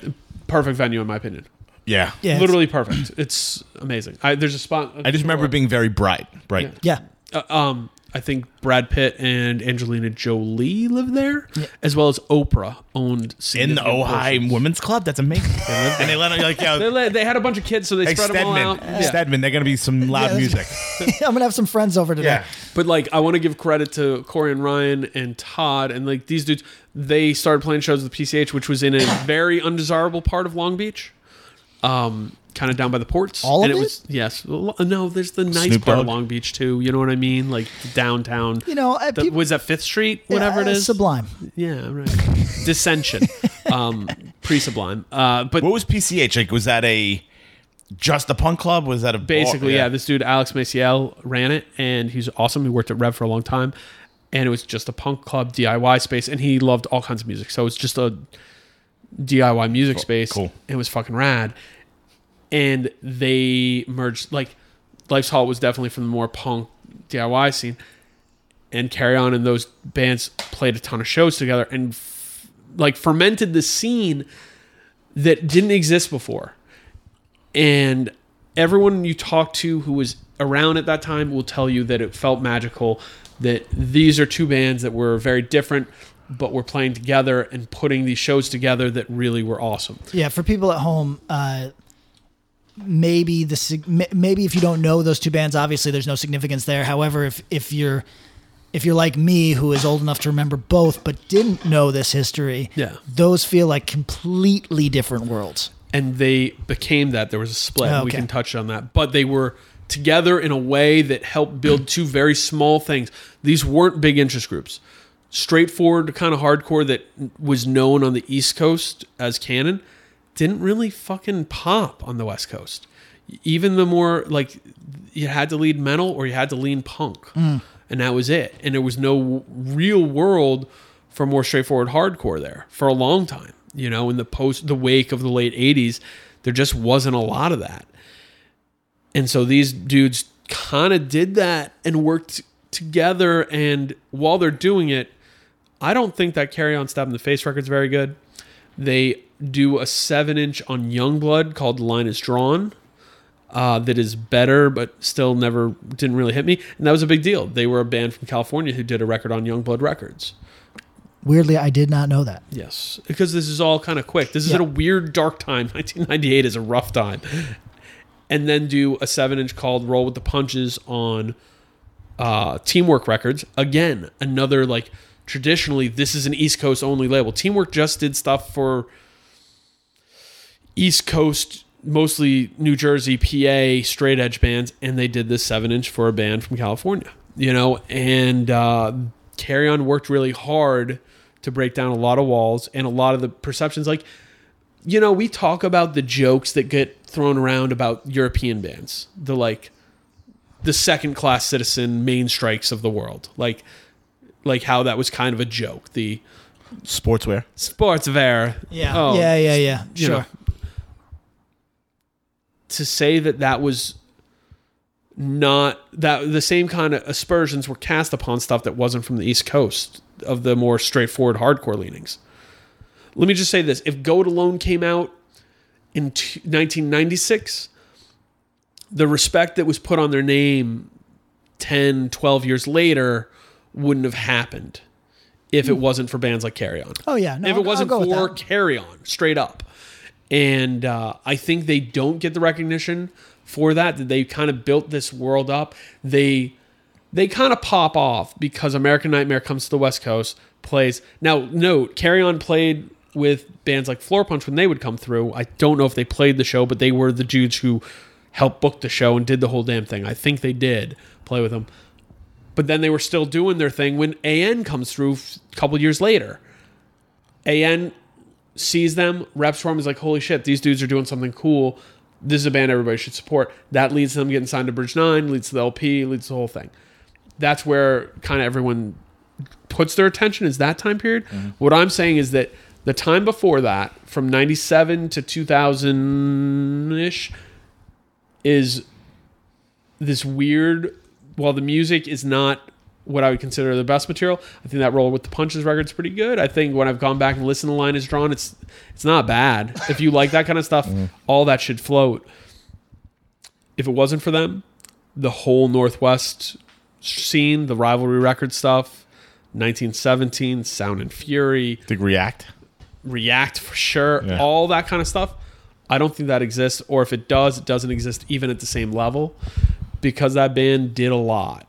And I say this as somebody who's not really a Carry On fan. Like that's just No, Ah, not we my can, we thing. can we can acknowledge that it had root, that it had uh, t- like ripples. And but I think that they had such an interesting history that that's something people should try to examine, take a look at. And we get asked sometimes about building a scene, etc. Yo, look at that era. This is a band who worked hard. They built scenes in places that there weren't. And like it's funny to say there wasn't a scene um, in Southern California. There was. But there wasn't a yeah, I scene mean, it's for like what adam- they want. No, You yeah, know of what I course, mean? they were the adamantiums of the world that were fucking enormous. Throwdown was a band. Yeah. Todd Todd talked about it. he's like I didn't play with Throwdown and Carry On until I didn't play with ter- Throwdown and Carry On period.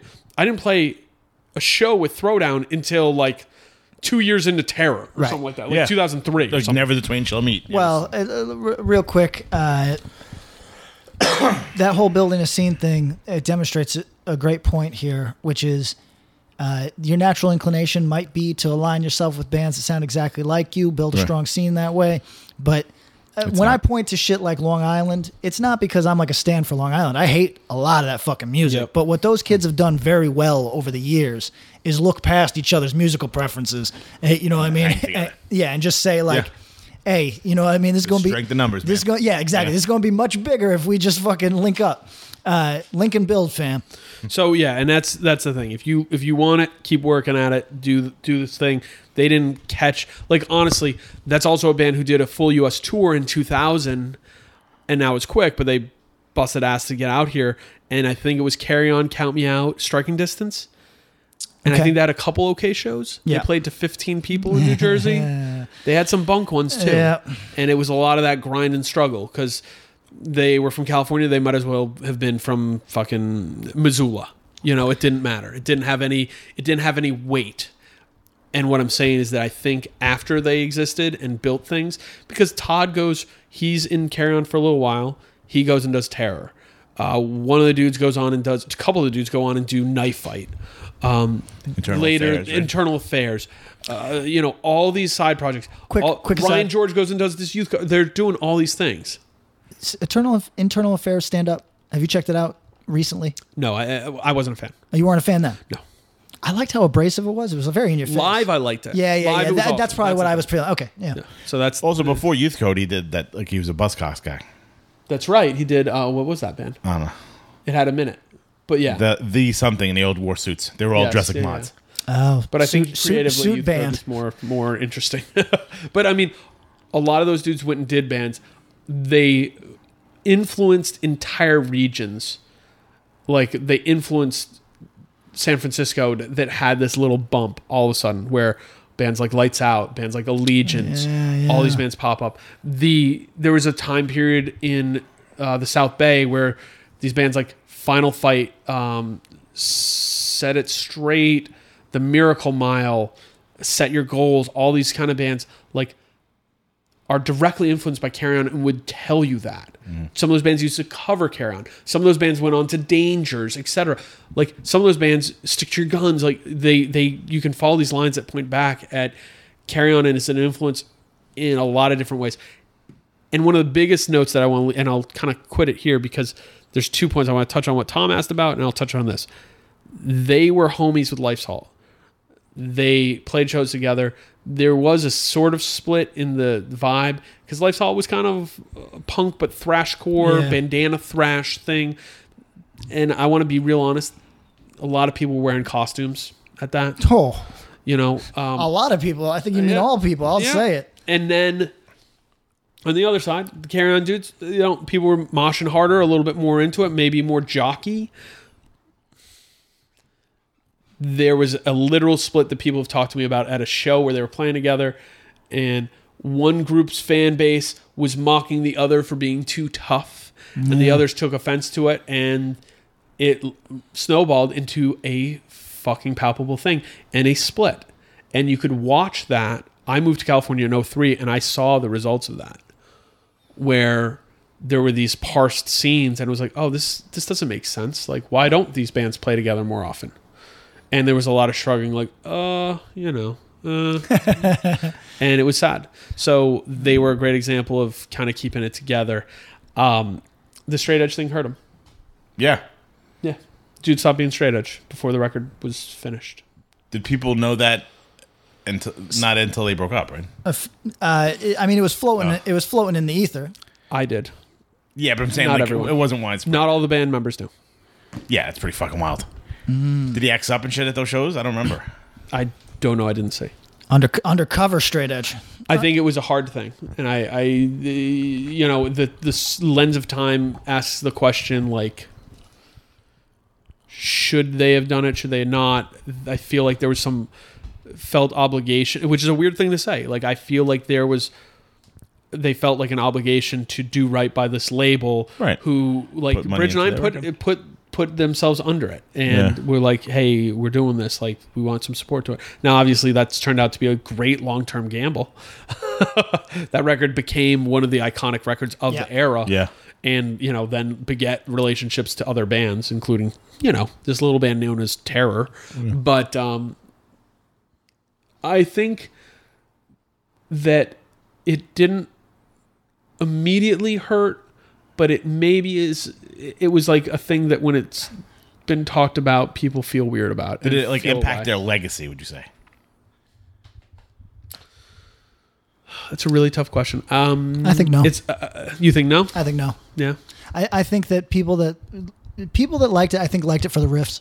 You know, what I mean, I really do. I think there's a lot of people who really ride for the lyrics on that. Yeah. Oh, I don't know. The, I don't know. the- the hardest kids still sign their name with an Yeah, X. yeah, Like, yeah. Like, I by their don't know name. that I've heard that song and I know that line. Sure. Yep. That's exactly So- right. Eh, good point. Um, I think there's a lot of people who ride for it. It might be one of those cases where it maybe it hurts the legacy a little bit, but that this is the example that we try to tell people young and old. It matters what your relationship to it is. If that shit rings true with you, fucking fuck who said it. Right. Who cares? You know, great. I, I think there's like that dude uh, did a lot of stuff, and you know, I think his testament in Carry On was was uh, as somebody who was the big singer of a band who got achieved a level of success at the end of its career and never really got to enjoy the fruits of its labor. They never did a last show until years later. I Right. think 06 maybe they did a carry on last show because they were like, "Yo, we never got to do a last show. I want to do a last show. Let's At the do showcase, it." right? And they did, and it was fucking wild. two nights, right? That they sold out two Hmm. I nights. think two nights. Yeah, I mean they definitely sold it out. Yeah. It was one of those like outrageously packed things. So, shout outs, big ups to Carry On, and I hope people go back and check that out. And even more so, if you can kind of like look at what we do uh, on the Patreon episode, which I hope you all get to hear. We talk about Youth of Today for a while, and we talk about how they kind of changed what hardcore looked like wholesale, for better or worse. I want you to look at what Carry On did, what you see from the West Coast, specifically California, but the West Coast as a whole, before them and then after them. And there's no worse. They did a lot of good and they made a lot of things better and easier. And they served as kind of a flag post for a lot of bands after them, which is pretty fucking awesome. I think of the bands that we spoke about today, this is the one that I still see name checked in any way. Yes. You know what I mean? Um, so shall we? Uh, Let's Texas is the reason. Yeah, let's- let, us close Let's go up with back our. and forth. I think we both have a set of answers here. Uh, okay. So I've got a wide variety. Some people saying the band is amazing. Uh, My personal favorite is, uh, let's see, Big League Jew 69, who says uh, he's, Followers of self defense. he says he's 23. Mm-hmm. Got jerked off to them a bunch when he was 18. Wow. And uh, good band backed hard. I didn't know kids were jerking each other off to Texas is the reason. That's crazy. I, I'm s- impre- I don't know that I believe him by using the he's using the vernacular good band backed hard. That's He's true. That's 23. not a 23 year This old is a- thing to say. We're getting this is a plan. catfished. Yo, this catfish. This is a scam. You 32 if you were dead. Scam. He's like, 32. yes, back when the OC was on and I was getting jerked off. You're a fucking 2004. yeah, no, that's a fraud. That's Dude. a fraud right there. What you got? Born, probably born in Uh, 69. I got uh, 20, amazing band, 25, one of the best to do it. I'm under 30, and I think it's just okay. We might be honing in that people on the younger side, 25, don't hate, but there's a lot of bands I like from that sound slash era I love way more. I think, here's my theory. they're having a re- re- res- like a they're coming back with young young kids. an indie songs. Um, My theory here, they are a blind spot for people 28 to 35 ish. It could be. with exception, because they were recent enough that they weren't looked back on, and that people under that age range are looking at them more in that historical, like, oh, let me check out bands from this time frame. Um, and maybe it's maybe that time frame of blind spot might be 30 to 35 you know it's some variance there but i think that people who are younger and, and i had a couple of the, the text friends who i hit about this who gave really good answers um, I think I don't think so. At least not a lot of hardcore kids. I got into them because in high school I was super into emo stuff. I think that had I not been influenced by that, I wouldn't have gotten into Texas Reason. At the time too, I was all around mostly people older than me, so I don't know that many young people like 18 to 22 listen to them. I'd say probably their age range is 25 plus. Maybe could be wrong though. I think they influence a lot of the emo bands hardcore kids do like. I just don't hear many people actually talk about them. That's true. Yeah. Yeah. Okay. Uh, if you uh, have strong feelings on Texas is the reason, or any band that we discussed, and we are totally out of pocket, you have you can speak for a large group of people. Uh, at axe to grind podcast at gmail.com shoot us an email or tweet us at axe to grindcast or you can even go to our facebook facebook.com slash axe to grind podcast That group is popping off. Yeah. Yeah. We got anything else? Uh, we got other stuff i think we're uh, you- uh, we, we go on a minute. I, I'm gonna say let's I'm gonna say let's cut it and we can hold because we each have one more that we can hold for a future episode on the same topic. Let's see wait, if wait, peop- wait, wait. Oh, Todd, Tom's got an idea. oh, you got something? What you got? I think we want to talk about Kid Dynamite? Uh, I never want to talk about Kid Dynamite, but if you do, I will. I mean, I have a funny like. Let's do a quick. Let's do a. We've got ten minutes in ten seconds, so let's go. Okay. Time. Time. I have a good like little bit of like trivia that Oh, people alright, might not please, know yeah, about Kid Dynamite. okay, yeah. I'm not gonna tell you right now. We're gonna believe. Yeah, let's I'm do it. gonna hold so, off on that. So Kid Dynamite. Oh, we're gonna. Oh, it's, we're teasing. No, yeah, I'm not. Yeah. Okay, we're teasing. Mm. No, we'll talk about Kid Dynamite, but I'll. give Oh, okay, the- yeah. Okay. Kid Dynamite's another one who's been on our rewritten list. Um, a band who to to explain their heat when they came out is almost hard because Lifetime is a band who, when they were a band, nobody cared about. Posthumously, people cared with a fucking fervor. And I think that Jersey's Best Dancers record really It's that fucking was great. But I'm saying like I think they really started to pop off with that. Yes. And this is only a year or two later. Two-ish years later. Yeah, I mean, Like I didn't 96 like to ninety eight. I never gave a shit about Lifetime until Jersey's Best Dancers, and then I went back. Yes. You know what I mean? And I think, you know, so people were fucking. They broke up kind of prematurely, not prematurely, but prematurely for like they got that sound down. They got their sound down and, And then, then- break up at what should have been the time when they exploded. Blew up. Yeah. So someone was they were fiending for something from these guys. Right. And so they put out a demo, it pops, they immediately do a record with Jade Tree, who was kind of a big deal anyways right then. And So tell so the Huge. demo was written a year before it came out. Yes. Hmm. They didn't ah, have yes, they, they didn't have vocals, but they tried out a bunch of people. Uh, Oh, right. Right. So now so the band is Dan Yeaman on guitar, yep. Wagon Shoots on drums. Yep. Who played dude- bass? Do you remember? Oh, Hold on. No. Hold on. Let me just look Oh, at wait, the it's demo that I have in dude- my pocket. It's that dude uh, who went on to other bands. that guy. Yeah, no, no, no. You'll know. Oh, I when thought you see mean it. facetious. Ah, No, I no, I mean it. I mean, when you see his name, you're gonna be like, oh, that guy. I think. Is it the guy who went on to Loved Ones? Dave House? No, Steve Oh. Farrell.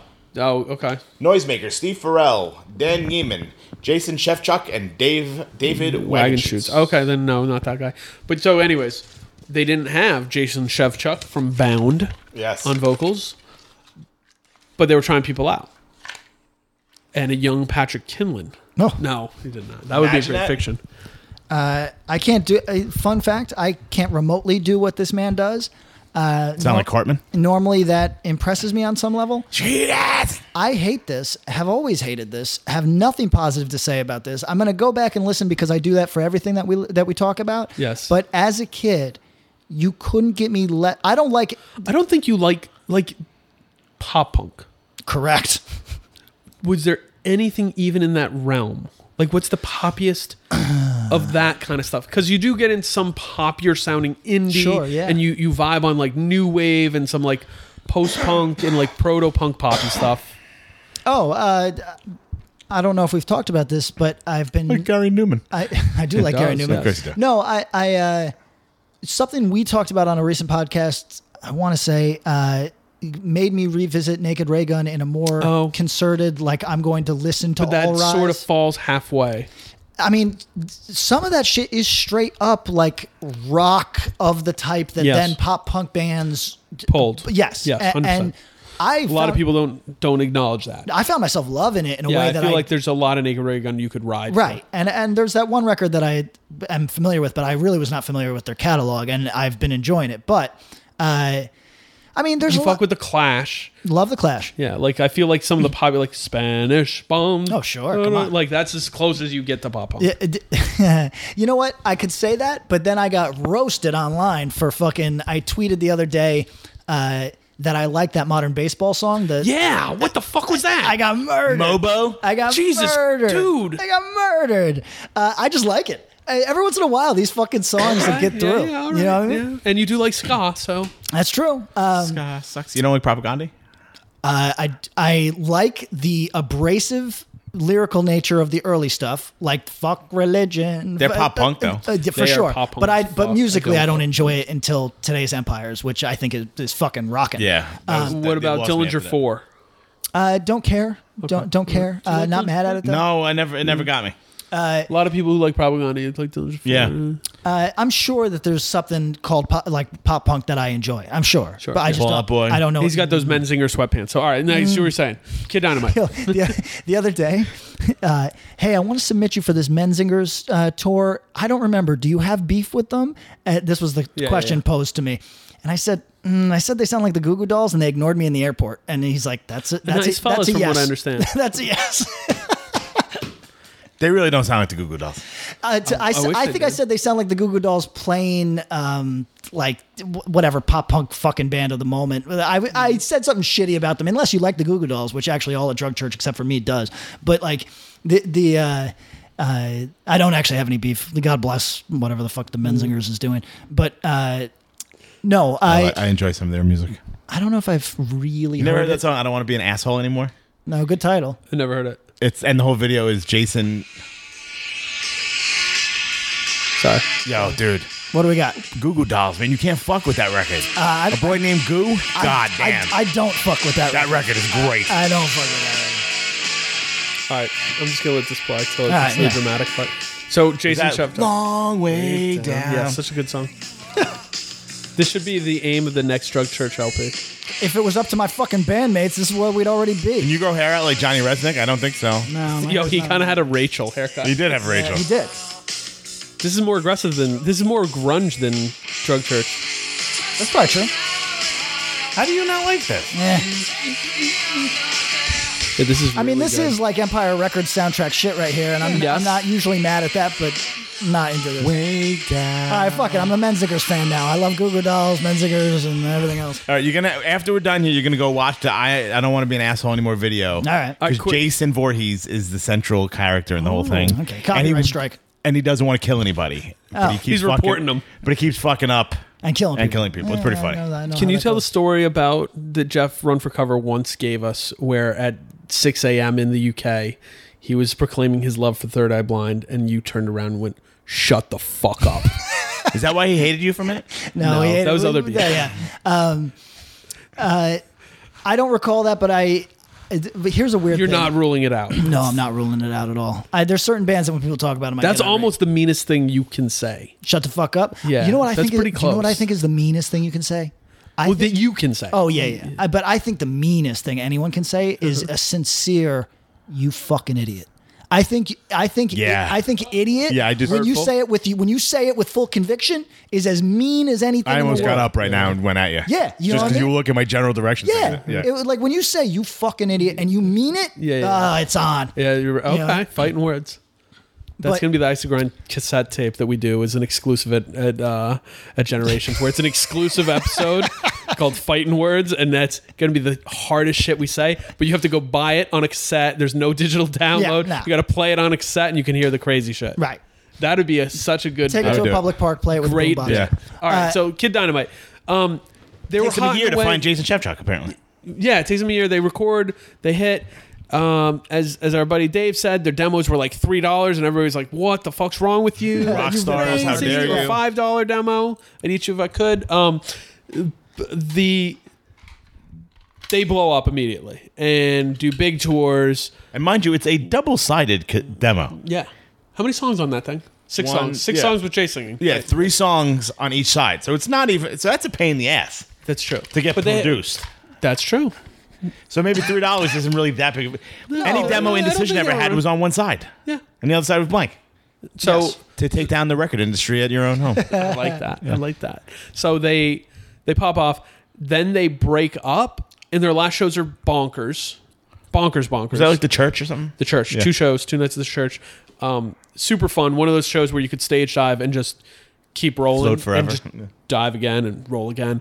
Um, fun, fun as fuck. And I I rode for them. I don't know. Neither Patrick hates them with an ire. no, no idea why. I, I mean, I, I don't know why these. Uh, They were fun, and you didn't like fun. at that's the what it time, is. probably. You know what? You're right. Yeah. You're right. Uh, Tom, did you fuck with them at all or not really? I love. I mean, I remember I went specifically into ge- the city Oh, to, to Generation to buy the demo that they put on consignment at Generation Records. to They buy did the that at Curmudgeon and Edison too. Yep. demo. I liked it. I really loved that demo, and I remember seeing them with like Judas Factor and shit. Yes. And then I didn't give a fuck anymore. I don't know what happened. I don't. I don't know any of the records. Like I think both the LPs, if you like it, you like it. It's good. It's fast, short songs, whatever. It's fun. It's pop punk adjacent. Like you can't it, like, it's it's hardcore only because it's fast, I guess. But it's short songs, um, really up tempo and kind of bright. They break up, and is our theory that they maybe got more popular when they broke up, yeah, I would tend to think so. Yes. and they Yes, I do. they kind of uh, for a minute there's this first wave of like pop punk hardcore bands Mm-hmm. Yes. um, and we'll include good and bad daggermouth shook ones um, set your goals Johnny Berlin, is that do you Polar Bear Club, polar bear club yeah Polar yeah, Bear yeah. Club. but actually, I think all those bands owe a fucking shit ton to Kid Dynamite. yes Not clean vocals. That's That's hot right. water music and Kid Dynamite brought Yeah. the way yeah, to like. yeah, yeah. And I drank a fifth of whiskey before. Yeah, that whole the the fest scene, the no idea stuff. Yeah. sure. Um, so then they decided to do some reunions. I don't remember when they did those. 06, 07, somewhere in that range. And they were big. they were fucking big, and people were pissing their pants excited about it. But in my in my estimation, and this was a debate, and we hope you guys can help us solve it. They've had diminishing returns, or they're less a part of the conversation in the last say eight years. But that band was fucking enormous for a minute. And the argument being like, yeah, like all you guys who have these broad tastes and uh, there's a large palette at this point. This band apparently is falling off the radar, but what do you guys think? Do you think they've fallen off the radar? Uh, I bet here's here's my hypothesis. When you tweet it, in a way in a way that in a way that the other bands that we talked about today probably don't enjoy i bet that the person who was listening to kid dynamite is still listening to them regularly Huh. that's my hypothesis oh, I the don't, first- as somebody who listened to Kid Dynamite, I don't know. I can't tell the last time I put them on. i'm going to see what spotify has to say about this Okay, yeah, let's see it. I might have looked at that. I don't know if I did. Tom, what's your feeling? 2005, the band played a reunion show at CB's to as a benefit. I Oh, didn't realize that. right. Yes, okay. so With Gray Area. Yeah. 11000 and a half uh, monthly listeners uh, Okay. which Not nothing. not nothing Biggest song?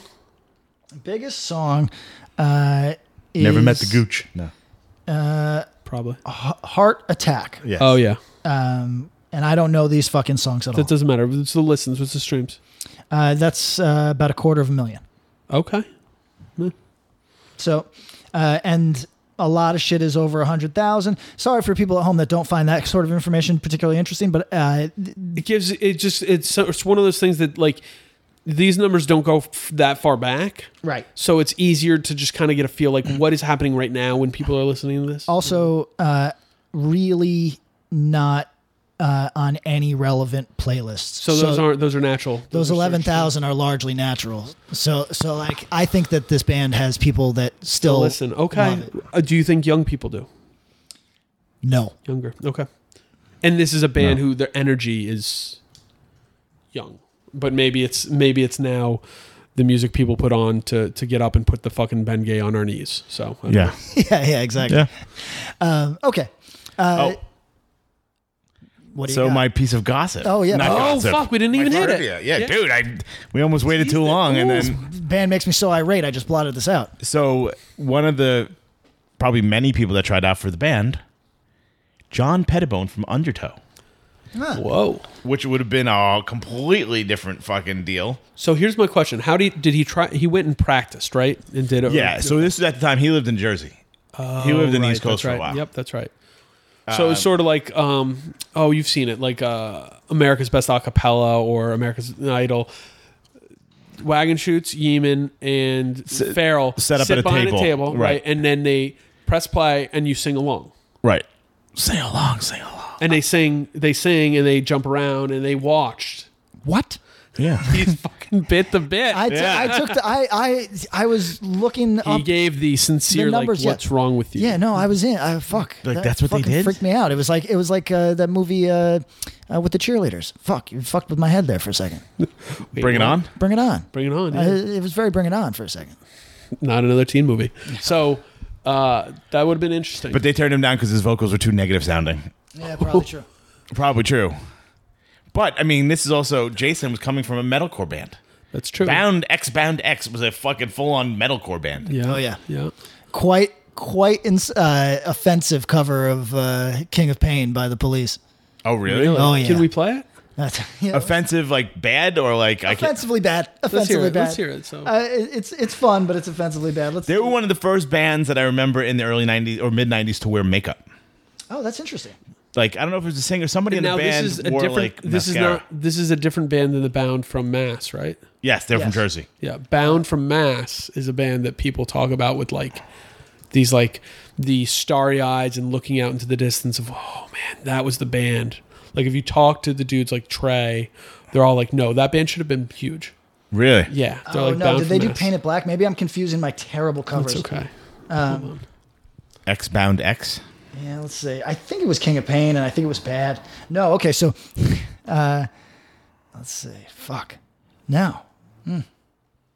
X bound X. You think that we're gonna find it that way? All right, I don't know. It's let's they were see. called back in the day. Yeah.